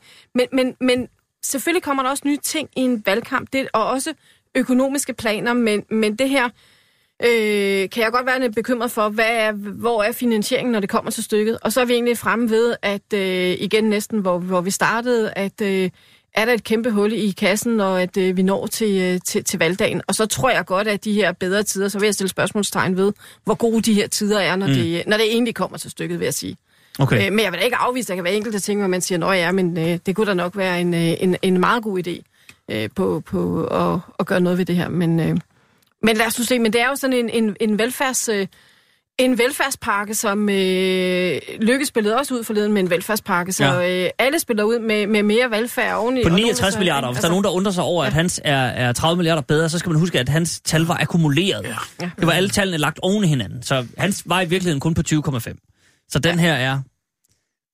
Ja, i hvert fald hvis man ser ud fra, fra beløbene, 17 milliarder bedre. Men det er jo så det, vi lige skal prøve at finde ud af, om, om, om, om det er sådan, det er. Per Kolum, hvad... Du skal få lov til at sige lige, hvad du synes til en start. ja. Jamen så, den har jo længe været efterlyst, den her plan, og nu kom den jo, ikke? Yes. Og øh, jeg synes, det er en, en rimelig øh, gennemarbejdet plan. Det er klart, man har jo ikke ministerier i ryggen til at beregne og så videre, så det, det, alle de der beregninger er jo foretaget af Socialdemokratiet selv og dets øh, muligheder for at, at få gennemgået de her ting. Så, så jeg synes sådan set, jeg, jeg var rimelig tilfreds med det, med det udspil. Jeg tror, det afgørende er, at øh, de nye tiltag, øh, man, man laver, de skal jo finansieres. Og der synes jeg, at man øh, skulle gøre sig til en god skik først at have finansieringen i orden, mm. før man iværksætter øh, initiativerne. Det tror jeg også, det, det, det ligger i det. For jeg tror, der vil blive ført en, en rimelig øh, stram og en meget stram øh, økonomisk kontrol øh, hen over øh, perioden. Det, det er jeg ret sikker på. Så også, Altså, øh, finansieringen var jo også med. Jeg sidder med, med Ja. øh, et listen over, hvor man vil finde penge. Ja, der, simpelthen ja, ja. her vil man bruge penge, og her vil man finde ja, pengene. Så, så på den skal man sige, konto er der krone for krone. ja. Men så alligevel, sp- klart. spørgsmålet er jo... Øh, Jo, men det man siger øh, blandt andet er jo, at, øh, at man synes godt, at finanssektoren nu kan bidrage med nogle flere skillinger. Dem Det har vi korrekt. jo reddet den ene gang efter den anden, og nu må, må, må de også øh, bidrage til, til, til sammenhængen. ja, Og, det er halvanden milliard kroner i samfundsbidrag fra den finansielle sektor. Ja, der, der ligger det, ikke? Og, og så er det det her med konsulenterne og, og 3 milliarder øh, kroner. Og det, øh, det, det lyder rigtigt. Jeg, jeg tror, det bliver en af de opgaver, der er ret svære at kontrollere øh, og, og følge op på, om, og, om det rent faktisk øh, ko- kommer igennem det. Men, øh, men det, det får vi jo se. Så, og så jeg, Hvorfor, hvorfor tror du det? Skal vi ikke lige tage den? Fordi det er jo, det er jo en af de punkter, hvor man er ret skråsikker på, at man kan finde 3 milliarder øh, ved ikke at hyre så mange konsulenter Ja, i statsligt regi. Det, Ja. det bliver svært. Hvorfor gør det det? Fordi, Du har jo også siddet ude i, Ja, ja, i ja. amtet, og der Ja, ja, ja. hyrer man vel også konsulenter og sådan noget. Gud ja, vi brugte også konsulenter. ikke? Jamen, jeg kan mærke, at du skal øse din erfaring, Per. men, øh, men det, altså konsulenter kan man ikke, øh, kan man ikke undvære, men man kan muligvis begrænse dem, og og det har givet også været overdrevet nogle steder. Men, øh, men øh, det, det svære ved sådan en kontrolopgave er, at hvem initierer, hvem tager initiativ til en konsulentundersøgelse, og hvem beslutter det, og hvad skal den koste, og hvor stor skal den være, og hvor foregår det hen? Det er vi jo ude på, på markerne, havde nær sagt, i, i den offentlige administration, ikke sandt, og, og, og, og skal finde de penge. Øh, så, så kontrolmekanismen der, den er jeg meget interesseret i at, øh, at, Ja. ja. at høre om. Og hvem skal føre den, tror du? Nu stod Henrik Sass jo og havde taget, øh, Ja, ja, det taget briller på og var Ja, klar ja, til at være finansminister. ja, ja. Er, det ikke, er, det ikke, er det ikke der, den ligger? Jo, det, det, altså overordnet er det der, den, den ligger, og, øh, og hvordan man vil gøre det over for det kommunale verden, det ved jeg ikke. Man vil muligvis begrænse, øh, hvad hedder de der bloktilskud, som, øh, som, som kommunerne får, tage dem over det regnestykke der. Det, det, Mhm. mm-hmm. det, det er en mulighed, det kan jeg ikke svare for. Men vil man... Øh, altså, man har jo sagt det her med, at man vil lave et loft over konsulenter. Altså, der er simpelthen ja. X antal kroner til konsulenter, ja. Og når det loft bliver ramt, så er den pot ude. Ja, men altså, Ja, altså hvad er det for et loft, ikke sandt? Og hvordan skal det, det, det blive, det skal jo decentraliseres, det der loft, ikke? Så, så den... Øh, Det er et hævsænkeloft. Ja. det, er det det, du siger? Den, den bliver, nej, men det, den bliver svær at kontrollere. Det, men altså, når de kunne finde ud af, at der bruges 12 milliarder på konsulenter, og nu skal man altså spare tre, øh, så må man jo have, går jeg ud fra en mekanisme, så man kan, kan følge op på det og kontrollere det. Men det, men det, er, jo, det er vel mere bare et valg, Per. Det er vel at tælle op, hvad der er blevet brugt ja. øh, i et år, og så sige, Ja. ja. vi vælger at spare Ja, 3 ja, ja. milliarder. Det, det, det, er jo, ikke- det, er jo, det er jo skrivebordsøvelsen. Nu kommer det praktiske. Ja, men man kan også øh, altså begynde at validere sådan nogle konsulentrapporter, fordi er det, er det daginstitutionernes arbejdsgange, man skal have en konsulent til at kigge på, eller er det folkeskolen, man skal have til at kigge på, og så videre, ikke sandt? Det er, at vi er altså ude i et, øh, nær sagt, et virvar af, af beslutningstagere, der mm. er på de områder her. Så vi får håbe, at... Vi får håbe. Okay. Øh, Bjørn Lindqvist, en, en, en umiddelbar kommentar til udspillet fra i går? Jamen, det er jo det, der hører til en valgkamp. Ja. Øh, de fleste partier, især de større, de er ansvarlige, dem der kalder sig ansvarlige, ikke? De, de kommer med sådan et udspil. Og øh, det synes jeg ikke, der er noget overraskende i. Det nye, kan man sige, det er udtryk i rådrummet. Øh, det synes jeg ikke rigtigt, vi har hørt så meget om i andre øh, valgkampe. Øh, men øh, nu taler man om det, og, og, og det er jo ligesom... at Der ligger jo også utrolig mange penge. Ja, Jeg vil meget der. gerne tale om det, men, men ja. Men det er jo ligesom en, en uh, privat familie kan lave sit budget for 3-4 år frem, eller i hvert fald for et år frem, ikke? og så sige, jeg regner med at, vi regner med at have så, så mange indtægter i familien, og vi øh, plejer at have de udgifter der. Vi får måske råd til at gøre sådan der mere og mere, især hvis vi får en indtjening, der er lidt større end det år. Mm. Måske vi får en lønforhøjelse, det plejer vi at få i løbet af et år. Ikke? Så det, det adskiller sig ikke i princippet fra, fra det, som man laver i privatfamilien. Der er en post, som øh, det undrer mig, at man ikke sagde noget som helst om, det var politiet. Og det var jo ellers for relativt få dage siden et ganske stort emne.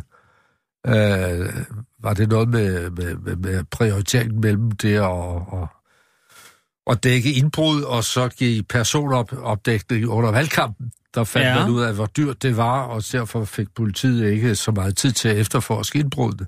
Og der var så nogen, der var ude med at sige, "Jamen, så må vi have nogle pol- flere politibetjente. Mm-hmm. Øh, det er altså ikke noget ind i den her. Men jeg hørte forsvaret blive nævnt. Ja. Altså, øh, jeg tror, jeg tror, ja, forsvaret ligger der, men det er fordi, der ligger et forsvarsforlig, som man er gået ind i, i, ja. og, og det vil sige, de penge, det, det ved man, det er en udgift, der kommer. Ja. Og det jeg tror nok er 4,5 milliarder deromkring. Men forskellen er, at Lars Lykke har jo indregnet udgifterne til forsvaret i øh, aldersforskydningen og demografien. Ja, ja, pensioner og sådan noget. Og så videre. Ja. Der er han indregnet. Her står den udenfor særskilt meget rigtigt. Og den står i, i øh, øvrige velfærdsprioriteringer i en reserve. Det er vel ikke sådan... Altså, jo jo, men den står ikke specificeret. Der står 8,7 milliarder til blandt andet, den kan vi da godt lige tage nu, klima, miljø, natur og forsvar og øvrige velfærdsprioriteringer. Skal vi så ikke lige vende, at øh, hvis vi hiver, fire, lad os sige, øh, konservativt satser, 4 milliarder ud til forsvarsforliget, øh, forliget, fordi det er vedtaget, de penge ryger ud. Så er der 4,7 tilbage så er der øvrige velfærdsprioriteringer, det ved vi ikke, hvad er. Men hvis nu de der 3 milliarder til øh, tidlig tilbagetrækning til nedslidte ikke øh, rækker, så ryger der lidt flere der. Øh, så kan vi sige, at vi, hvis vi er flinke, så er der 2 milliarder tilbage til den store, store klimaomstilling. Ja. Er det nok, Per? I betragtning af, at man har sagt, at man vil være øh, førernation. Og så, At man siger 2 milliarder ud af 37,4 milliarder i den store plan. For Altså- Danmarks nye grønne parti. og så alle øh, siger klima og siger flere penge og indsats og så videre. Jeg, jeg, jeg tror, man må indgå et nationalt kompromis på det der klimaområde der, for det, det er uendelig svært for menigmand at følge med i de der tal og størrelsesordner og initiativer og vindmøller og havmøller og jeg ved ikke. Men man kan vel godt sige, at hvis man mener noget med det, så skal man finde nogle flere penge end det Ja, der. Hvis det man går klart. ud og, og, og vil vælges som jo, børnenes og klimaets statsminister, Ja, så, så skal man vel men, men altså, det er jo et spørgsmål, hvor... Sæt tæring efter næring, var jeg lige ved at sige. Ja, jeg ved ikke, hvem der kan overskue, hvor meget det kræver. Og at, først skal man jo vide, hvad man vil på det klimaområde totalt. Så må man jo spørge nogle konsulenter, Per, Ja, og ikke? så, Og så man har vi balladen. på det. Eller Klimarådet. Eller jamen, for eksempel... Nå, men det, jamen, og prøv at høre, det er jo lige præcis det. Vi har underskrevet en Paris-aftale, ja. som vi på ingen måde lever op til. Ja. Vi har et klimaråd, som siger, at vi lever ikke op til noget som helst. Nej. De siger i hvert fald, 2 milliarder, det er overhovedet ikke nok. Øh, altså, det, det, det, det er en skrædder i helvede, det her. Det, ja. det, det er vel lidt besønderligt, er det ikke? Jo, men altså, er den, er den forskellig det er fra, fra de andre partiers øh, Jamen, men synes du, det er, synes du, det er godt? Ja, det ved jeg ikke, men det er lige så godt i hvert fald. Men understreger det så ikke, at vi skal vælge mellem en håndfuld dårlige løsninger? Ja, det ved jeg ikke, om vi skal, men, øh, men ja, man må sætte sig sammen. Altså her mener jeg, at et af de store kompromiser vil, vil være på sin plads på det klimaområde der. Og i stedet for at gøre til en politisk kampplads der, mm. så få nogle løsninger på det. Og herunder også finansieringen. Okay. De konservative er jo meget grønne også. Ja, Ligesom men- alle men- de andre partier, undtagen Pernille Vermund og Christian Thulsen Dahl, som ikke ville række hånden op, da de, skulle, da de blev spurgt om, hvem der var det mest grønne. Men det var I også. Hvad siger I til det her, Jamen, Helle? jeg skulle lige til at sige, at, at, at alle med respekt for sig selv har jo øh, en, øh, en grøn dagsorden i, i dag på i større eller, eller mindre grad, så at ja. øh, forslaget om et øh, nationalt kompromis på, øh, på det her område, synes jeg, der lyder som en, øh, en ganske fin idé, hvor man så også skulle få undersøgt til bunds, hvad er det egentlig, at, øh, at øh, der er udfordringerne, og hvad er det egentlig, vi har, har råd til at afsætte og mulighed for at afsætte i den her sammenhæng. Jeg men- tror, men- man kommer til at bruge penge på klima fremover. Og jeg synes også, at, øh, at man skal bruge penge på, øh, på, øh, på klima. Det er en af de allervæsentligste opgaver, som, øh, som vi har. Ja. Øh, som, øh, så det, det synes jeg ikke, der er noget mærkeligt i. Spørgsmålet er mere, at øh, hvor meget det egentlig er, man så skal sætte af. Og det, det må man jo så undersøge, hvad man kan, Men hvad det, man kan blive enige det, jeg bare mener er, hvis man ser på prioriteringen af øh, reklamekronerne og bannerne, Mm. og øh, de grønne spande med maling, som er blevet brugt på logoer, så er den procentvis kontra øh, den procentvise øh, del, som pengene fylder i partiernes, stort set alle partiernes udspil, så er der jo en, en kraftig diskrepans. Mellem jeg, tror, man kan, jeg, jeg tror, man kan bruge uendelige midler på, øh, på klima, og derfor så er det spørgsmålet om, hvor man egentlig sætter en, øh, en grænse, fordi... Jo, at, men, øh, men det altså, kan man jo. Man kan bruge uendelige øh, midler på, på velfærd, man kan bruge uendelige midler på tilbagetrækning, det kan man jo gøre på alting. Det er jo, som I selv siger, politik er et spørgsmål om prioriteringer.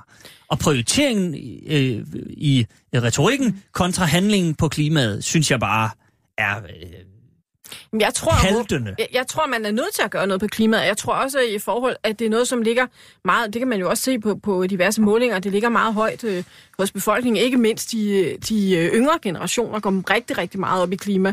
Så, Det er jo dem, der skal leve i det. Og heldig, heldigvis for det, vil jeg sige. Så øh, jeg tror ikke, man kommer udenom, uanset hvilken regering, der kommer til magten efter det her valg, tror jeg ikke, man kommer udenom at, at gøre noget på det her område. Mm. Og jeg synes også, det er fornuftigt at gøre noget. Så er det et spørgsmål om, hvor mange penge man så bruger på det. Men, øh, men, men det er et af de løfter, som øh, jeg ikke tror, man og heldigvis øh, bare sniger sig udenom. Nå, men det er måske også derfor, man kommer med så lille et løfte. Bjørn Elmqvist. Ja, og, og, og de programmer, som så fremlægges øh, for, for økonomien de næste fem år, eller seks år, hvor Mm. det bliver frem til 2025, øh, jamen, de virker jo urealistiske, hvis ikke der er afsat et eller andet, et beløb X, eller et bud på det. Fordi øh, der er i forvejen trukket på rådrummet. Og hvad gør vi så, hvis vi ikke har flere midler? Så skal vi til at skubbe nogle af de, af de poster ud, som man ellers har opstillet, Mhm. hvis ikke vi har taget øh, økologien med, klimaet med. Øh, og der kan man jo selvfølgelig nå frem til en enighed, og det er udmærket, og jeg tror, der vil være rigtig mange partier med til at lave sådan et, et nationalt kompromis, eller en national forlig, eller hvad vi skal kalde det. Men det ændrer jo ikke på, at der skal findes penge til det. Ja. Men klima er jo også velfærd, er det ikke? Hvis man Jo. skulle, Jo. så kan man jo Åh, oh, men, men, men, øh, det er men, mere men, specifikt end som så. det er jo det, nå, men, men, men vel, velfærd er jo defineret her som tryg og nær velfærd, ikke? Ja, så, jo. så der er jo sådan, Ja, det er jo ikke øh, luft, frisk luft øh, velfærd, der er nedsat der. Men, men må, jeg, må jeg tage en lille, øh, bare lige sådan helt konkret om det her økonomiske råderum. Og inden jeg gør det, så trækker jeg lige vejret og siger, at det her det er Radio 24 men lige er øh, sprunget på. Per Kålund, Helle Schelle og Bjørn Helmqvist er øh, på besøg, og vi har fingrene dybt nede i gør gode tider bedre for alle, som er Socialdemokraternes økonomiske plan. Øh, her vil man som sagt bruge 37,4 milliarder øh, i øh, velfærdsprioriteringer frem mod 2025.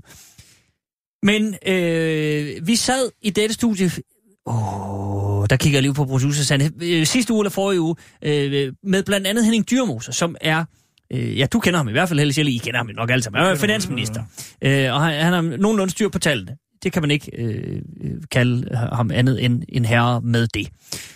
Og han sagde, og det er bare lige det, jeg vil løbe forbi jer, at hvis man, altså i virkeligheden ville den ansvarlige udmelding være at sige, der er 24,5 milliarder, give or take, i det økonomiske råderum. Og man skal huske, det er jo projicerede penge. Ja, ja. Det er jo ikke nogen penge, man ved er der. Det man tænker, hvis vi gør sådan her, sådan her, sådan her, og hvis alting klapper, Det er fremskrivning. det er fremskrivninger. Så er der de penge, men de er der jo ikke. Det er ikke en, en kiste, der står, man kan gå hen og, og tage noget af. Det er penge, som muligvis vil komme, hvis planerne lykkes. Og derfor skal man også måske passe lidt på med den der øh, sam, sammenligning med, med familiens økonomi. Jeg tror da ikke, at jeg kan fremskrive mig og min kone i seks år. Der kunne, man kunne jo gå hen og få tvillinger, som suger alle penge ud af en. Det er bare et fiktivt eksempel. Men altså... Øhm, så siger Henning Dyrmose, nu kommer vi frem til det. Det ansvarlige ville være kun at bruge halvdelen. Og sige, vi lader simpelthen, lad os sige 12 milliarder, stå i det økonomiske rådrum, fordi det er penge, vi ikke ved, om kommer. Øh, så nu laver vi en plan for halvdelen, og så har vi en reserve. Altså, vi har simpelthen lidt på bankbogen. Det er jo også fornuftigt i en familieøkonomi. Til dårligere tider, hvis der går hul i taget, hvis der sker et eller andet. Helle Schelle, er det, øh, er det politisk selvmord at komme med sådan en udmelding? Jeg op til et valg, i stedet for øh, at sige, at vi bruger hele lortet, og 10 milliarder oveni, undskyld mit franske. Altså, jeg vil nok sige, at, øh, at dem, der, der er på valg på, på nuværende tidspunkt, at øh, de kunne måske godt lytte lidt til den øh, tidligere finansminister. Øh, det tror jeg ville, øh, ville klæde dem, og jeg tror også, det ville være rigtig godt, at man, øh, man lige så lidt mere på pengene, end, øh, end man gør på nuværende tidspunkt. Men man kan jo bare se, at, øh, at jeg vil ikke sige måske politisk selvmord, men, men måske tæt på at komme med en udmelding i forhold til det rit, der er i gang på, på, på nuværende tidspunkt om øh, og kampen om, øh, om stemmerne, at, øh, at der, der virker det som om, at man har gang i en, en forretning, hvor at, øh, det mest handler om at bruge penge frem for at skaffe pengene Mhm. mm-hmm. i øjeblikket. Øhm, men øh, jeg så meget gerne, at øh, man lyttede lidt mere til den tidligere Men, hvor, men altså, øh, de konservative går jo heller ikke til valg på at bruge kun halvdelen af, af råderummet. Er det, Nej, men det er siger- det, er det siger en efter, Jeg jeg, jeg sagde også til Henning Dyrmose, men det er, det, det er der jo ingen, der gør. Der er jo ingen, der vil stille sig op og sige, at vi vil kun bruge 12 milliarder. Og så står Lars Løkke og siger, at jeg vil bruge 69. Ja. Det, det er vel også... Per Kolund, er det... Er det Ja, nu, nu er det jo, det er som sagt, som du også selv sagde, formand, der, at det, det er fremskrivninger, det her, for den verden, vi er i i dag, og hvordan ser den ud op til 2025. Ja. Og så lægger de forskellige politiske planer, øh, partier planer for det her, og, og, og, og så, så kommer vi i gang, og så går tiden, og så har man det evindelige øh, problem, som også tit er løsningen på mange af de ting her, det er, at forudsætningerne kan ændres. Ja. Og det vil sige, at forudsætningerne for indtjening og forudsætningerne for import og landbruget og alt muligt, ikke sandt? At, at, at der er jo ingen, der forudser en statisk situation op til 2025. Der vil ske ændringer i det her undervejs. Og så må man selvfølgelig også ændre øh, på, på det her råderumsdiskussion, øh, når, afhængig af hvilken situation man står i. Nå, men det er jo bare, altså, man kan jo tage eksemplet fra 2006-7 stykker, ikke? Hvor Anders Fogh sidder og øh, er klar til at rive de øh, økonomiske lærebøger i stykker, fordi det går så godt, og det kommer aldrig til at gå Nej. værre end nu, og det går glimrende, og altså alt er godt. Og så kommer der en økonomisk krise. Det, altså, øh, øh, for at bruge for tærsket udtryk, ville rettidig omhu vel være at sige, "Nå, men der, altså, fremtiden er usikker. Lad os da have lidt på, på kistebunden. Ja, men det har man jo som regel også. De ligger jo et eller andet sted i Finansministeriet, nogle af dem, ikke? Altså, det er på finansloven og så. Om det, det, Det er- bedre gik det jo ikke i 2008. Der, det kunne man da have polstret sig bedre det var, mod. det var altså, del med en grim situation. Det er det, jeg mener. Ja, ja, der var pengene brugt, men altså, kunne forudse det og have henlagt til det der, det, jeg, jeg synes, man, jeg synes, det er i orden at køre på den måde, man gør her. Men så du synes ikke, at det her det er en form for overbudspolitik at sige, vi tager ravl og krat, hvad der er i pengekassen, bruger hele møllen, Ja, ja. og så finder vi 10 milliarder mere Ja, men end hvad der er. Jamen, rådrummet har, tror jeg, alle partier har sagt, det skal bruges på den og den måde, måske undtagen Liberale Alliance. Så har de jo sagt det, ikke sandt? Ja. Og, og med hensyn til 10 milliarder, der må, må jeg tage som forudsætning og, og så bede til, at uh, kontrollen med, med, med de der penge... Jeg kan godt lide, du siger B til. altså, det siger vel meget om den her situation. Ja, men øh, at, at øh, man, man ikke bruger de der, øh, ikke iværksætter de der ting, før man har finansieringen i orden. Men det er måske også derfor, at øh, jeg godt kan, kan, kan frygte, hvor denne her valgkamp, at den egentlig ender henne. Fordi godt nok kommer man med økonomiske planer, hvilket også er tradition for at gøre i en valgkamp, men man holder sig jo ikke til det. Altså, der går lige et par dage, så kommer man med nye udspil øh, i forhold til, hvad man også lige kan, kan se på. Og øh, hvor er det så egentlig, at vi ender henne, øh, når vi når til, øh, til stemmeurnerne? Det er jeg meget, meget spændt på mm-hmm. i, øh, i den her sammenhæng. Og derfor ville det måske være lidt, bare lidt klogt også lige at, øh, at tænke lidt over, hvad, hvor finansieringen skal, skal komme fra. Mm-hmm. Bjørn Lindqvist? Det er nu også en traditionel og klassisk mm. diskussion. Det synes jeg, vi har været ude for mange gange før. Det, som øh, partierne forfalder til, det er, i stedet for at give nogle prioriteringer og sige, det og det og det, det vil være første prioritet, så er vi det, det kommer lidt længere ned, og det næste, det er sådan og sådan, så vil de jo være konkrete og kontante og sætte penge på.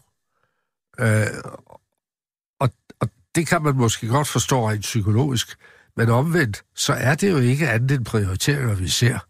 Fordi, hvordan forholder folk sig til milliarder?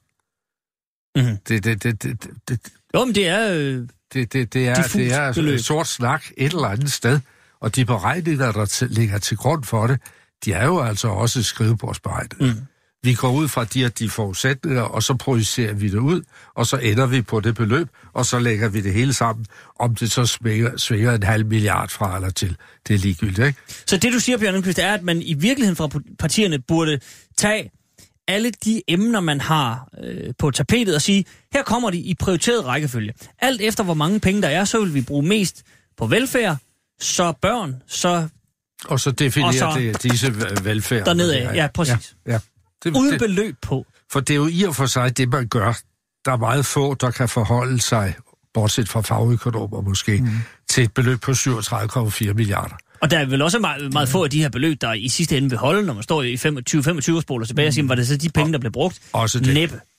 Jo, men Ja, lige det der med folkeoplysningen om, om øh, 69 milliarder kroner, som Lars Lykke sagde, kontra at øh, det er akkumulerede tal, og det er i virkeligheden 21 milliarder, og der har Bjørn Nielsen jo ret i at sige, hvordan opfatter vi som almindelige borgere øh, 69 milliarder? Jeg tror selv, altså, øh, og i- og så Jeg tror selv, Lykke sagde det meget godt, da han blev spurgt ja. kon, de her 69 kontra de øh, knap 21, som ja. det faktisk var, så sagde han, øh, 20 eller 69 milliarder, det er stadig mange penge. og så må man jo bare det. sige, Ja, ja, det- jamen det er da fuldstændig rigtigt. Ja, og så kan man Øhm, sige, at, at, at 60 det er 3 gange 20, ikke? Så på den måde er det proportionerne, man udtrykker. Mm-hmm. Men man sætter altså kroner på, Ja. og, og, og, og dermed forledes man til at tro, at der er styr på det. Og det Ja, er ja, det er bedre at sammenligne med en storbæltsbro, for eksempel. Sådan en kan man jo se. Så du mener, man skal til at regne i Storbæltsbroer? 20 milliarder kroner. Eller jægerfly. Hvad siger du? Eller jægerfly. Jamen, er det, så er det ikke også det, det klassiske politikerspørgsmål, hvad koster en liter mælk? Jo. For ligesom at finde ud af, om de, er, Ja, om de har fødderne ja, på jorden, ja. og, og så må man ligesom... Ja, det er rigtigt. Men altså, jeg, vil, nu skal, jeg skal ikke sidde og regne på, hvor mange... Men der er mange, mange liter mælk for 37 Men, men det er måske milliarder. også der, derfor, det bliver lidt, lidt altså ender med at blive sådan en eller anden stor grå masse for folk i forhold til, Ja. til de udspil, der kommer, og hvor meget får man egentlig ud af de udspil, der, der så kommer. Fordi når der hver dag i stort set kommer, kommer noget nyt, altså, så kan jeg godt forstå, hvis herre fru Jensen sidder derhjemme og, og, og tænker, ja, i går var det det her, og nu er det, i dag er det det her, de prioriterer. Hvad er det egentlig, de, øh, de kommer med i morgen? Øh, er det hele måske, at man ikke får, får det ud af det, som øh, man egentlig regner med som parti, Men jeg synes, det hele bare kører rundt. Ja, men jeg synes, der er noget interessant ved Bjørn Elmqvists forslag om mm.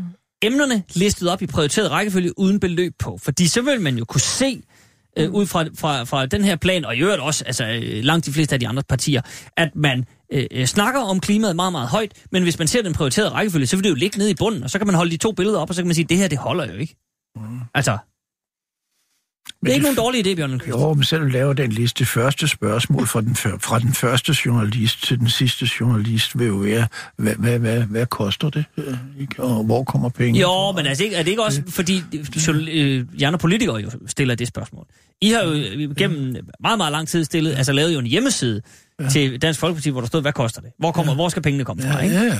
Altså, det er jo også jer selv, der stiller det spørgsmål, Ja. så hvis man, hvis man fejrer for egen hvad var dør... det, vi Ja, og kaldte vælger på at spørge. Tulliarderne. Tulliarderne. Tulliarderne, tror jeg. Men nu, nu er bordet jo vendt lidt, Per Kolo. Nu, er det- nu, er det, nu er det jo Christian Thulsen Dahl, der spørger, hvor pengene skal komme fra til al den Ja, velfærd. men ikke? det skal vi også spørge ham om stadigvæk. Altså, øh, er det ikke, Okay, er får ikke, nok ham, om. er det ikke ham, der foreslog, at alle, der er fy- fyldt 80 år, har krav på en plejehjemsplads? Jo, det er rigtigt. Og det kunne jeg godt tænke mig at se, det, Det regnestykke der. Det, for det må dele med blive dyrt. Men øh, Jo, men milliarderne strømmer jo Ja, hver dag, som, som Anders Samuelsen har sagt. Så altså, det er fint nok. Der er lige en sidste ting, jeg godt vil vende med jer øh, i, omkring det her øh, forslag. Gør gode tider bedre for alle. Og det er, Bjørn Lindqvist, du var inde på øh, øh, savn og mangler, var jeg lige ved at sige. Øh, du talte om det her med, med politiet, som ikke stod nogen steder, men der er to andre ting, som øh, jeres venner over på den røde fløj, øh, Per Kolon har, har efterspurgt. Nemlig at øh, en hævelse af integrationsydelsen og afskaffelse af kontanthjælpsloftet, som I selv som parti har talt øh, ja, henholdsvis imod og for, øh, da, da den nuværende regering har indført det, og sagt, at altså, I vil gerne hæve integrationsydelsen, og I vil afskaffe det her kontanthjælpsloft. Vi vil i hvert fald se på et eller andet. Øh, der er ikke afsat en eneste krone til det i det her forslag. Øh, hvordan skal man tolke det? Vil enhedslisten og andre gerne skal vide? forstå således, at uh, der er sagt, at der bliver uh, nedsat en kommission, eller hvad sådan noget hedder, til at se på alle de der ydelser og samspillet mellem dem. Mhm. Mm-hmm. Og uh, uh, det, det, det er der nogen, der tolker som, at de skal stige, og andre måske, at de skal falde, nogle af dem osv. Men, øh, men det arbejde skal, skal gennemføres, og så må man se, om, og, og, om det ændrer noget på det. Jeg synes, at man skulle have kommet med en udmelding samtidig, der sagde, at det skal ske inden for de nuværende økonomiske rammer. Og det er måske også det, der ligger i det. Jeg ved det ikke. Giver det mening, Helle jeg tror, det handler meget om, at man, når man er Socialdemokratiet, bestemt ikke vil signalere noget som helst i retning af, at der kunne tolkes som en læppelse af udlændingepolitikken. Mm. Og, øh, og derfor så er det mere bekvemt at, øh, at for eksempel sige, at vi nedsætter en kommission, der skal se på det her.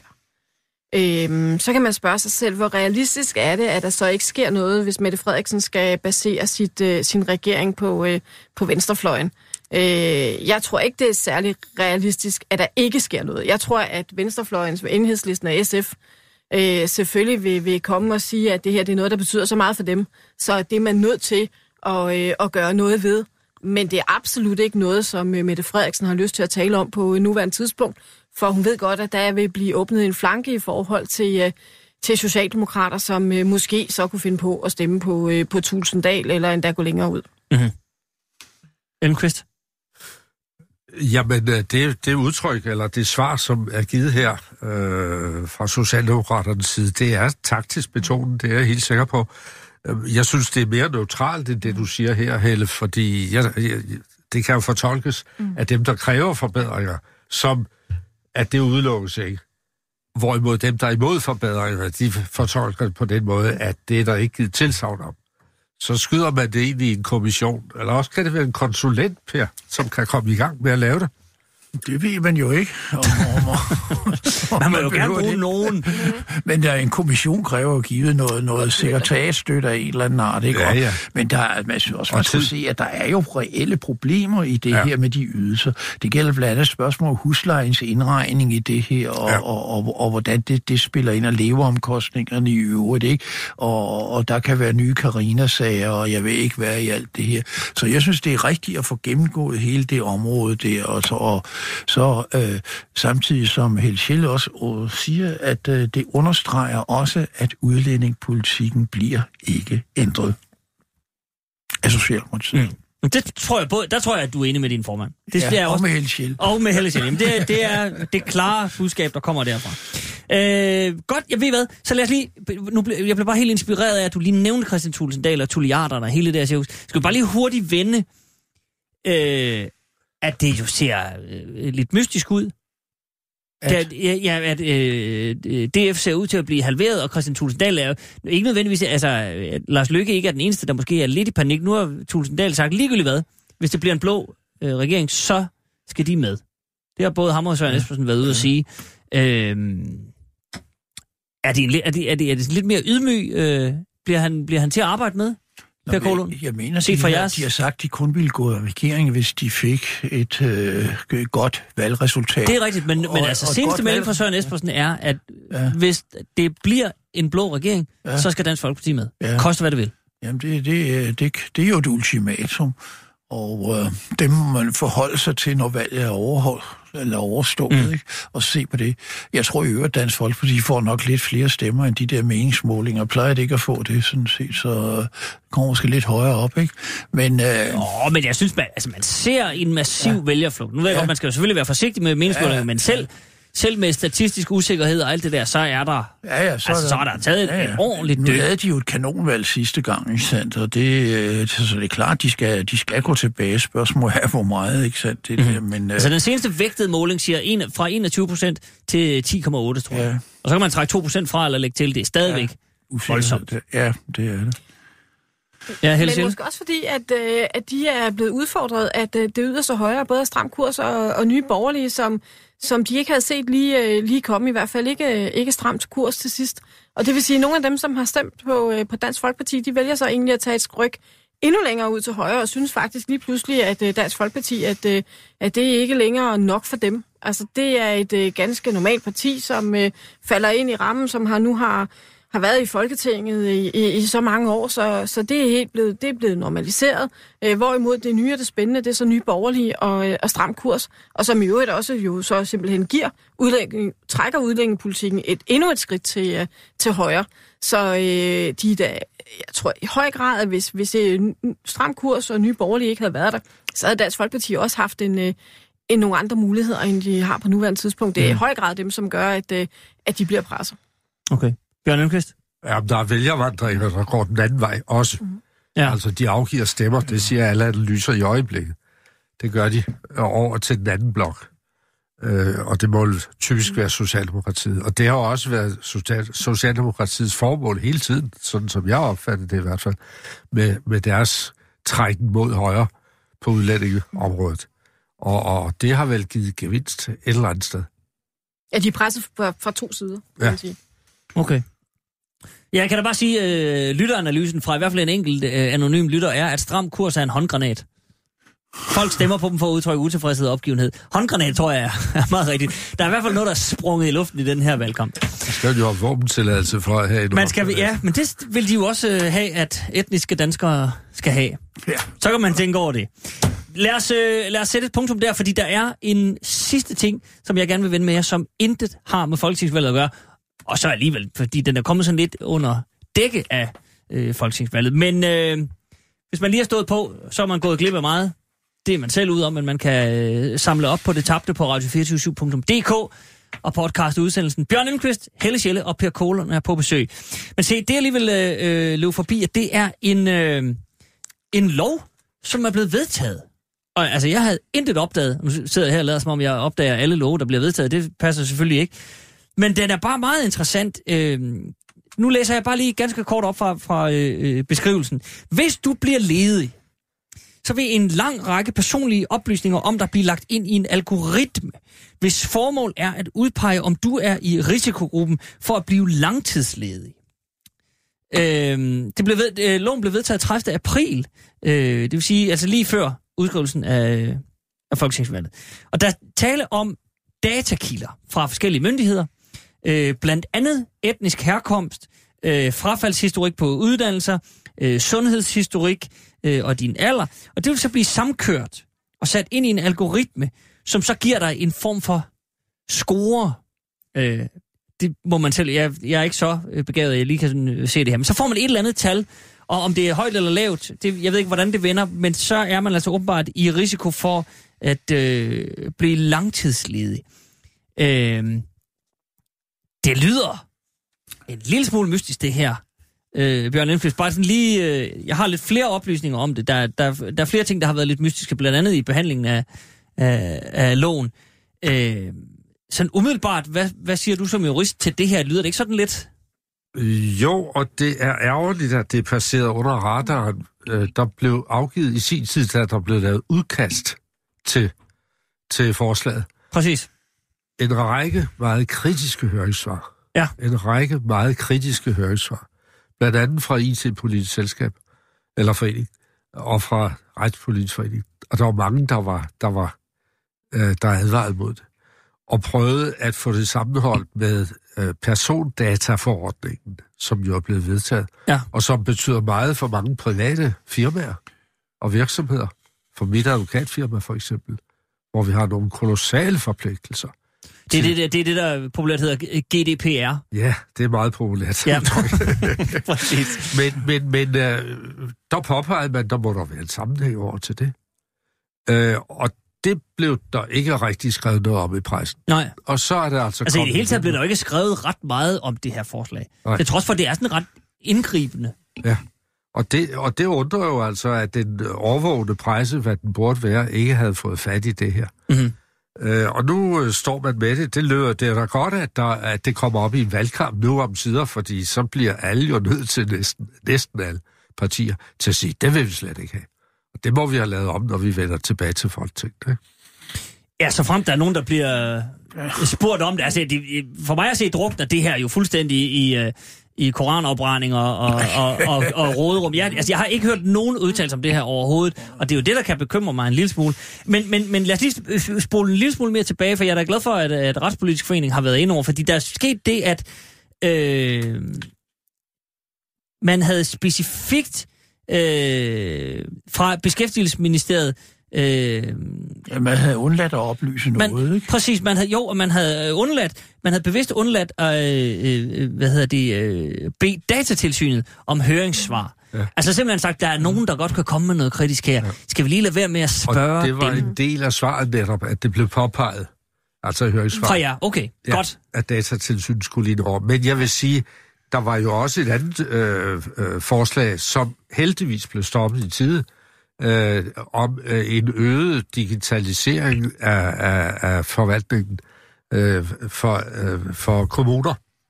Det var en aftale, der var indgået mellem regeringen, et forlig, og øh, danske regioner og øh, kommunernes landsforening. Mm-hmm. Og det var, hvordan man skulle øh, kommunikere med borgerne mm. på en række socialretlige områder. Hvor der skulle sendes agterskrivelser, altså noget om, hvad myndighederne agtede at gjorde, gøre, og klagevejledninger, og det skulle ligge i ens e-boks. Og den skulle man altså gå ind og reagere på, og hvis ikke man gjorde det i tide, jamen så var det øh, gældende ret, mm. eller øh, den retlige status, man havde som borger der. Mm. Det blev stoppet heldigvis, og er ikke kommet igennem Folketinget. Mm. Og, og i det hele taget er der på digitaliseringsområdet en, en, en uhyggelig mangel på forståelse for, hvad det betyder for borgerne i forhold til myndighederne her i Danmark. Mm-hmm. Og derfor er der nogen, der har foreslået, at vi skulle have et digitaliseringsministerium, en minister, der får et ansvar for det her, og sørger for, at datatilsynet bliver taget alvorligt. Men det der jo er problemet er, at man har også nedsat et såkaldt dataetisk råd her i april, som skal se på sådan nogle ting. Men det mærkelige er jo bare, at de får sgu da deres sag for, undskyld igen. Men for, hvis det ansvarlige ministerium ligesom sådan prøver at manøvrere uden om dem, der vil udtale sig kritisk, det er vel et problem, ja. Per Kolund, at man, man Jamen, sidder det- med sådan noget. Det er et problem også. I det hele taget skal man have meget større opmærksomhed på hele det her IT-område, både fra lovgivers side, fra ministeriets side osv., for, fordi øh, ellers går det helt, helt agurk. Øh, altså, der kan være så mange fordele at hente. Tager vi for eksempel sundhedsområdet, øh, så, øh, så kan man jo udvikle systemer, som er enormt anvendelige, for eksempel på stille af diagnoser mm. af forskellige arter over for patienter. Og vi som patienter kan komme ind og, og alt muligt kan analysere sig frem og tilbage og, og se osv. Og så give lægerne et behandlingsforslag af en eller anden art. Ikke? Så der synes vi, det er godt. Og så på andre områder, øh, for eksempel det her med de la- langtidsledige og ledige, der bliver noget uhyggeligt noget, hvor man går ind og henter alle mulige, øh, han er så parametre og oplysninger ind med det her. Og så sidder der nogle sagsbehandlere og handler ud fra det her her. Ikke? Og jeg kan ikke lade være at nævne et eksempel fra min egen datatid, som ligger årtier tilbage. at, Det var den gang, der var hulkort. Ja, men det var, jamen, altså, man skal jo alligevel lade der en vis linje i det. Den største leverandør dengang var IBM, IBM som nogen kalder det, ikke sandt? Og, og, og de havde indført nogle tests for de folk, der skulle beskæftige sig med de her maskiner. Og på amerikansk system var det skema og alt muligt, der kom ind, og så kunne man få klassifikationen A, B, C eller D på, øh, hvilken egnethed man havde i forhold til at gå ind og betjene det her IT-system. Ikke? Og A var selvfølgelig DB, Superb og så videre, ikke sandt? Og der tog vi med mellemrum også en D'er ud fra nogle andre kriterier. En, som havde fået D. Og blandt andet fik vi en af vores mest fremragende operatører nogensinde, som havde karakteren D fra, fra leverandørens side. Ikke sandt? Og det, det har givet mig en livslang skepsis over for alle de der systemer der. Og jeg synes, man skal være... Man, jeg kan godt tilslutte mig, at man lavede et dataministerium eller et eller andet i den stil, som førte en overordnet kontrol med disse ting her. For almindelige borgere, de vil jo typisk sige, overvågning, jamen, det er godt, og man fanger indbrudstyver, man fanger alt muligt, og det ene og det andet, ikke sandt? Altså, det her er jo på vej mod et overvågningssamfund af uhyggelig karakter. Altså, der, der, der er flere ting- lyttere, som skriver ind, at det minder jo om det her øh, sociale pointsystem, man har i Kina. Ja, altså, ja. men, når man det, ja, ja. jeg siger ikke, hvad er der endnu, men, men der er jo mindelser om det, hvis man Ja. ud fra etnicitet Ja. Og, og, og frafaldshistorik på en uddannelse, ligesom Ja. sådan, når du er pakistaner, så bliver du da, så bliver du nok langtidsleder lige om lidt. Det er jo øh, ret Jamen, det- det er lidt uhyggeligt, ikke? voldsomt. Ja. Jo, men, men, men, men må jeg lige høre, øh, altså i forhold til, øh, nu, nu læste jeg øh, et, et par artikler for lige at, at være lidt forberedt på det her, fordi min, min datatid ligger så langt, ja, den er der, det er ikke eksisterende.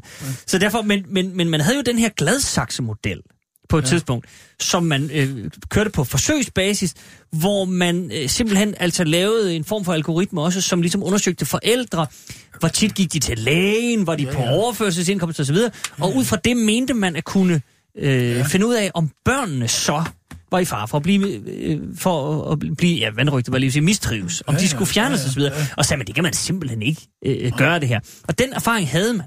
Ja. Alligevel tænker man så, har man så nu indført ja. den her mærkelige algoritme, der skal holde øje med langtidsledige. Jeg antager, at man gør det ud fra et, ja, på en eller anden måde måske misforstået, men, men, men nobelt... Øh, Jo, men indfører Forsøg. ikke for at skade folk. Nej, nej, man For vil gerne... Man, man, i vil, man vil gerne forebygge, og man vil gerne øh, øh, effektivisere, og man vil gerne øh, nip it in the butt. Ja. Men, men hvem, hvor er det, det blinde øje øh, øh, Ja. sidder, Helle Sjælle?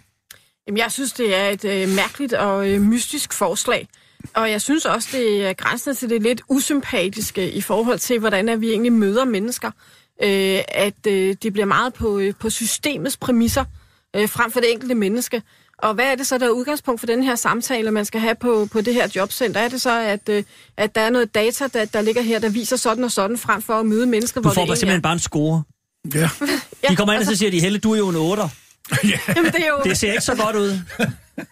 Men altså, det, det, hvor- er det, vi er på vej hen? Jeg tror så, at det måske meget handler om, at, øh, at man i øh, netop i forhold til bekæmpelse af kriminalitet og alle mulige andre ting, for at tage et... Øh, en, tage nogle, øh, et, et, et andet område, så man siger, "Jamen, der må man have mere overvågning. Og der, nytter, der bliver man altså nødt til en gang imellem at stoppe op og sige, er det her virkelig nødvendigt? Er det den måde, at vi vil have udstyr vores samfunds på i forhold til, øh, til det enkelte menneske, i forhold til borgeren?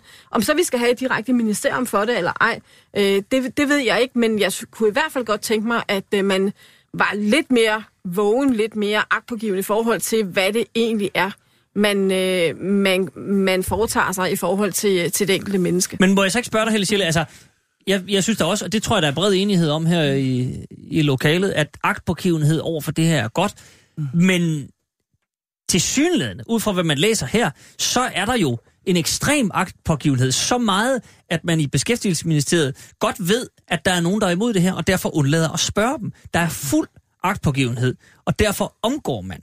Men du ser det jo så også ud til, at datatilsynet er Det, øh, kommet ind over, jo, ikke? men, men det er fordi, de ved egen kraft ja. er nødt til at blande sig og sige, ja, det går jo ikke, det er jo et vanvittigt forslag, vi har dårlige erfaringer. Og i øvrigt, altså, man har jo gået ind og, og, og sagt for de her, øh, som ved noget om det, at det her, det fører kun mm. til en stigmatisering mm. af mennesker, som er i fare for at blive øh, langtidsledige. Så glemmer man jo fejlkodningerne. Hvis nu en, en, en, en 29-årig arbejdsløs øh, kommer ind, og så bliver fejlkodet på en eller anden måde, ja, så hænger det måske om resten af livet, for hvem pokker retter den fejl, ikke? Mm. Og, og- og det, øh, jamen, sådan gælder det i alle systemer, ikke sandt? Det, vi skal være meget opmærksomme her.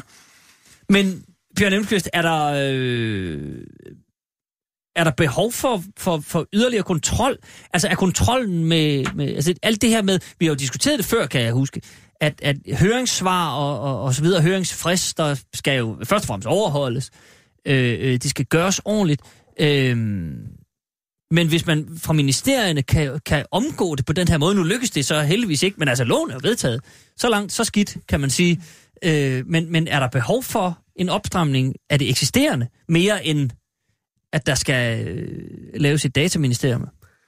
Jamen, De kan vel også begynde at omgå tingene? Jamen, det er rigtigt, og, og, og et ministerium er jo bare øh, en, en knopskydning på byråkratiet, kan man sige. Mm-hmm. At, Ja, i værste fald, ikke? At, at, jo, at jeg sagde det her før, det var for at give øh, øh, datatilsyn mere, øh, mere power, altså en, en, en mere central placering. Man kunne da godt forestille sig måske at lave en ombudsmand.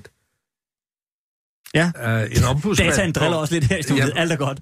ja, det, så, øh, som, som så uafhængig af statsmagten og af den politiske magt Mm-hmm. kunne sikre, at det her det var i orden. Det var vel det, man forsøgte ved at lave datatilsynet, Ja. og, og disse, dette etiske råd, som du taler om. Ikke?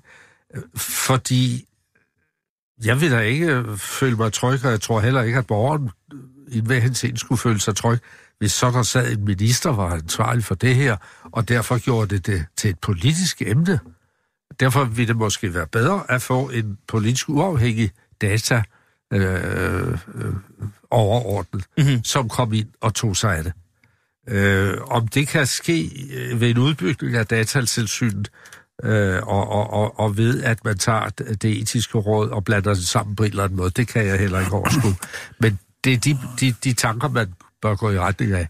Og så er der yderligere en ting, som vi slet ikke har været inde på, det er jo den nationale sikkerhed, der er ved det her. Fordi Forsvars efterretningstjeneste er meget opsat på, at vi har beskyttelse udad til af vores datasystemer i Danmark. Mhm. Men hvis man hacker sig ind på det her Ja. system med algoritmerne, hvor, hvor, hvor den ene borger efter den anden er stemplet i en, i en, i en henseende. Jo, og i hvert fald har, har øh, samlet alle mulige oplysninger om en given borger, ikke? Ja, så, så skal vi jo være sikre på, at det bliver på, på, på, på danske hænder. At der ikke er nogen udefra, der kommer og, og, og laver det. Og, og der kan vi jo se det vold, den voldsomme kamp, der er i øjeblikket mellem USA og Kina, om hvem der skal være enerådende på det her marked. Mm. Om der må være flere operatører eller hvad. Og i øjeblikket ser det ud til, at amerikanerne vinder med Google og alle de andre der. Altså, Donald Trump har, har øh, øh, hvad skal man sige, nixet det kinesiske teleselskab Huawei. Fordi der er, er måske døre ind for de, den kinesiske stat, den kinesiske... Præcis, efter- og derfor har Google så sagt, at man nu ikke vil øh, Netop. Men arbejde hvem, med... hvem har døre ind til Google? Ja, ja, nå, du er gået til jeg, Tak. jeg tror ikke, der er nogen, der har Lige noget præcis. at lade de andre høre. Og det bør vi jo huske, hver gang vi snakker datasikkerhed. Mm-hmm. Helle Schelle? Jeg synes, det ville være rigtig rart, hvis der efter det her valg, når det folketingsvalg er overstået, kom mere fokus på øh, datasikkerhed i det hele taget. Og hele balancen mellem, hvad kan samfundet tillade sig over for det, og, og for det enkelte menneske? Øh, hvor meget overvågning skal vi egentlig have? Er vi gået for vidt i forhold til det, som vi har på nuværende tidspunkt? Og jeg må da indrømme, når jeg ser et forslag som, øh, som det her, så, øh, så tænker jeg i hvert fald, at vi er på vej et sted hen, hvor vi ikke ønsker at være. Og det vil jeg rigtig gerne have af vores politikere. Men, men det er vi jo også i kraft af, at, at øh, din formand og justitsminister Søren Pape Poulsen har vedtaget nogle relativt stramme ting og, og, og noget og udvidet overvågning, ikke? Jamen, øh, der er rigtig mange politikere, som har været med til at, øh, Så at der sige, skal, at vi, der skal at vi virkelig gøre noget selvrensages er- efter valget. Jeg mener, der skal selvrensages over det hele i forhold til, til det her. Der er ikke nogen, der, der kan sige, at, øh, at det kun er dem, der står på, på den her bane. Øh, Jeg synes bestemt, det er noget, hvor at man burde gøre en fælles indsats for. Mm. Så tror jeg også, at sanktionerne for misbrug og for mm. manglende tilsyn og så videre bør skærpes betydeligt. Og så når, når der sker de her læk af dataregister rundt omkring, så bør der altså være en sanktion af en eller anden art, og, og, og som, som, som gør, at man måske præventivt kan forhindre lignende ting. Der er for meget lemfældighed omkring de her register rundt omkring. Bjørn Elmqvist? Ja, og det skal så også gælde over for myndigheder, som misbruger det. Ja. Ikke? Ja, jeg skulle lige så sige, beskæftigelsesministeriet skal vel også... Lige ja. præcis. Og, og, og så der, hvor kæden springer af, tror jeg, og, og grunden til, at det øh, er gået så forholdsvis problemløst for den stigende overvågning, det er jo borgernes egen holdning til det. Ja. Der er så mange, der synes, det er helt i orden. De lægger alt, hvad de har af, af data, alt, hvad de kan ud på Facebook og alt muligt, og er så glade for det, og kan ikke se noget problem i overvågning. Øh, fordi det er selvfølgelig ikke dem selv, det går ud over, vel? Men øh, vi skal nok til at have en mere skeptisk holdning Mhm. mm-hmm. som borger i, i landet. Så den nemme løsning ville være, hvis beskæftigelsesministeriet allierede sig med Facebook og sagde, så vi kigger bare der. Så ved vi, Så fedt. så ved vi hvad der er på Jo, der er jo færre. mange, der er faldet. Det er dem, der har søgt førtidspension, Ja, ja, ja, og så præcis. viser at de kan sagtens Jamen, det er rigtigt. rejse rundt med sejlbåde. Og Vi behøver slet ikke alt det overvågning. Vi gør det helt af os selv. Orwell vil blive så skuffet over os. Nå, kære venner, vi øh, har et minut tilbage, og det vil jeg bare lige benytte til at, at øh, sige til vores øh, kære lyttere, at øh, ja, i virkeligheden bekende en lille synd, nemlig at vi her på det gode gamle Folketing også, vi beskæftiger os jo mest med Folketing, men vi burde jo, ligesom alle mulige andre drøner derude i medielandskabet, have snakket en lille smule mere om det EP-valg, som er på søndag den 26. maj, når vi skal øh, sende repræsentanter ned, som bestemmer meget mere, end man måske skulle tro af den danske politik. Øh, 26. maj. Jeg antager, at I, jeg kan se på jer, I skal ned og stemme. Husk det nu, ikke? ja, du ser helt... du må love mig, at du går ned og stemmer, Per. Ja, ja, men det er min gode hustrus fødselsdag, så det er og Så tager du hende, og ja. kronprinsen, jamen tag hende i hånden, og et lille flag, og så ned og stemme. Det er bare en opfordring til vores øh, øh, kære lyttere dernede, og når det så er, øh, er overstået, så er vi selvfølgelig tilbage i det gode gamle Folketing, fordi den anden valgkamp er ikke slut endnu. Den drøner der ud af også på tirsdag, hvor vi er tilbage samtidig, samme sted. Tak for i dag. Banke, banke på. Hvem der? Det, det er spicy. Spicy hvem? Spicy Chicken McNuggets, der er tilbage på menuen hos McDonald's. Badum, bom, tji.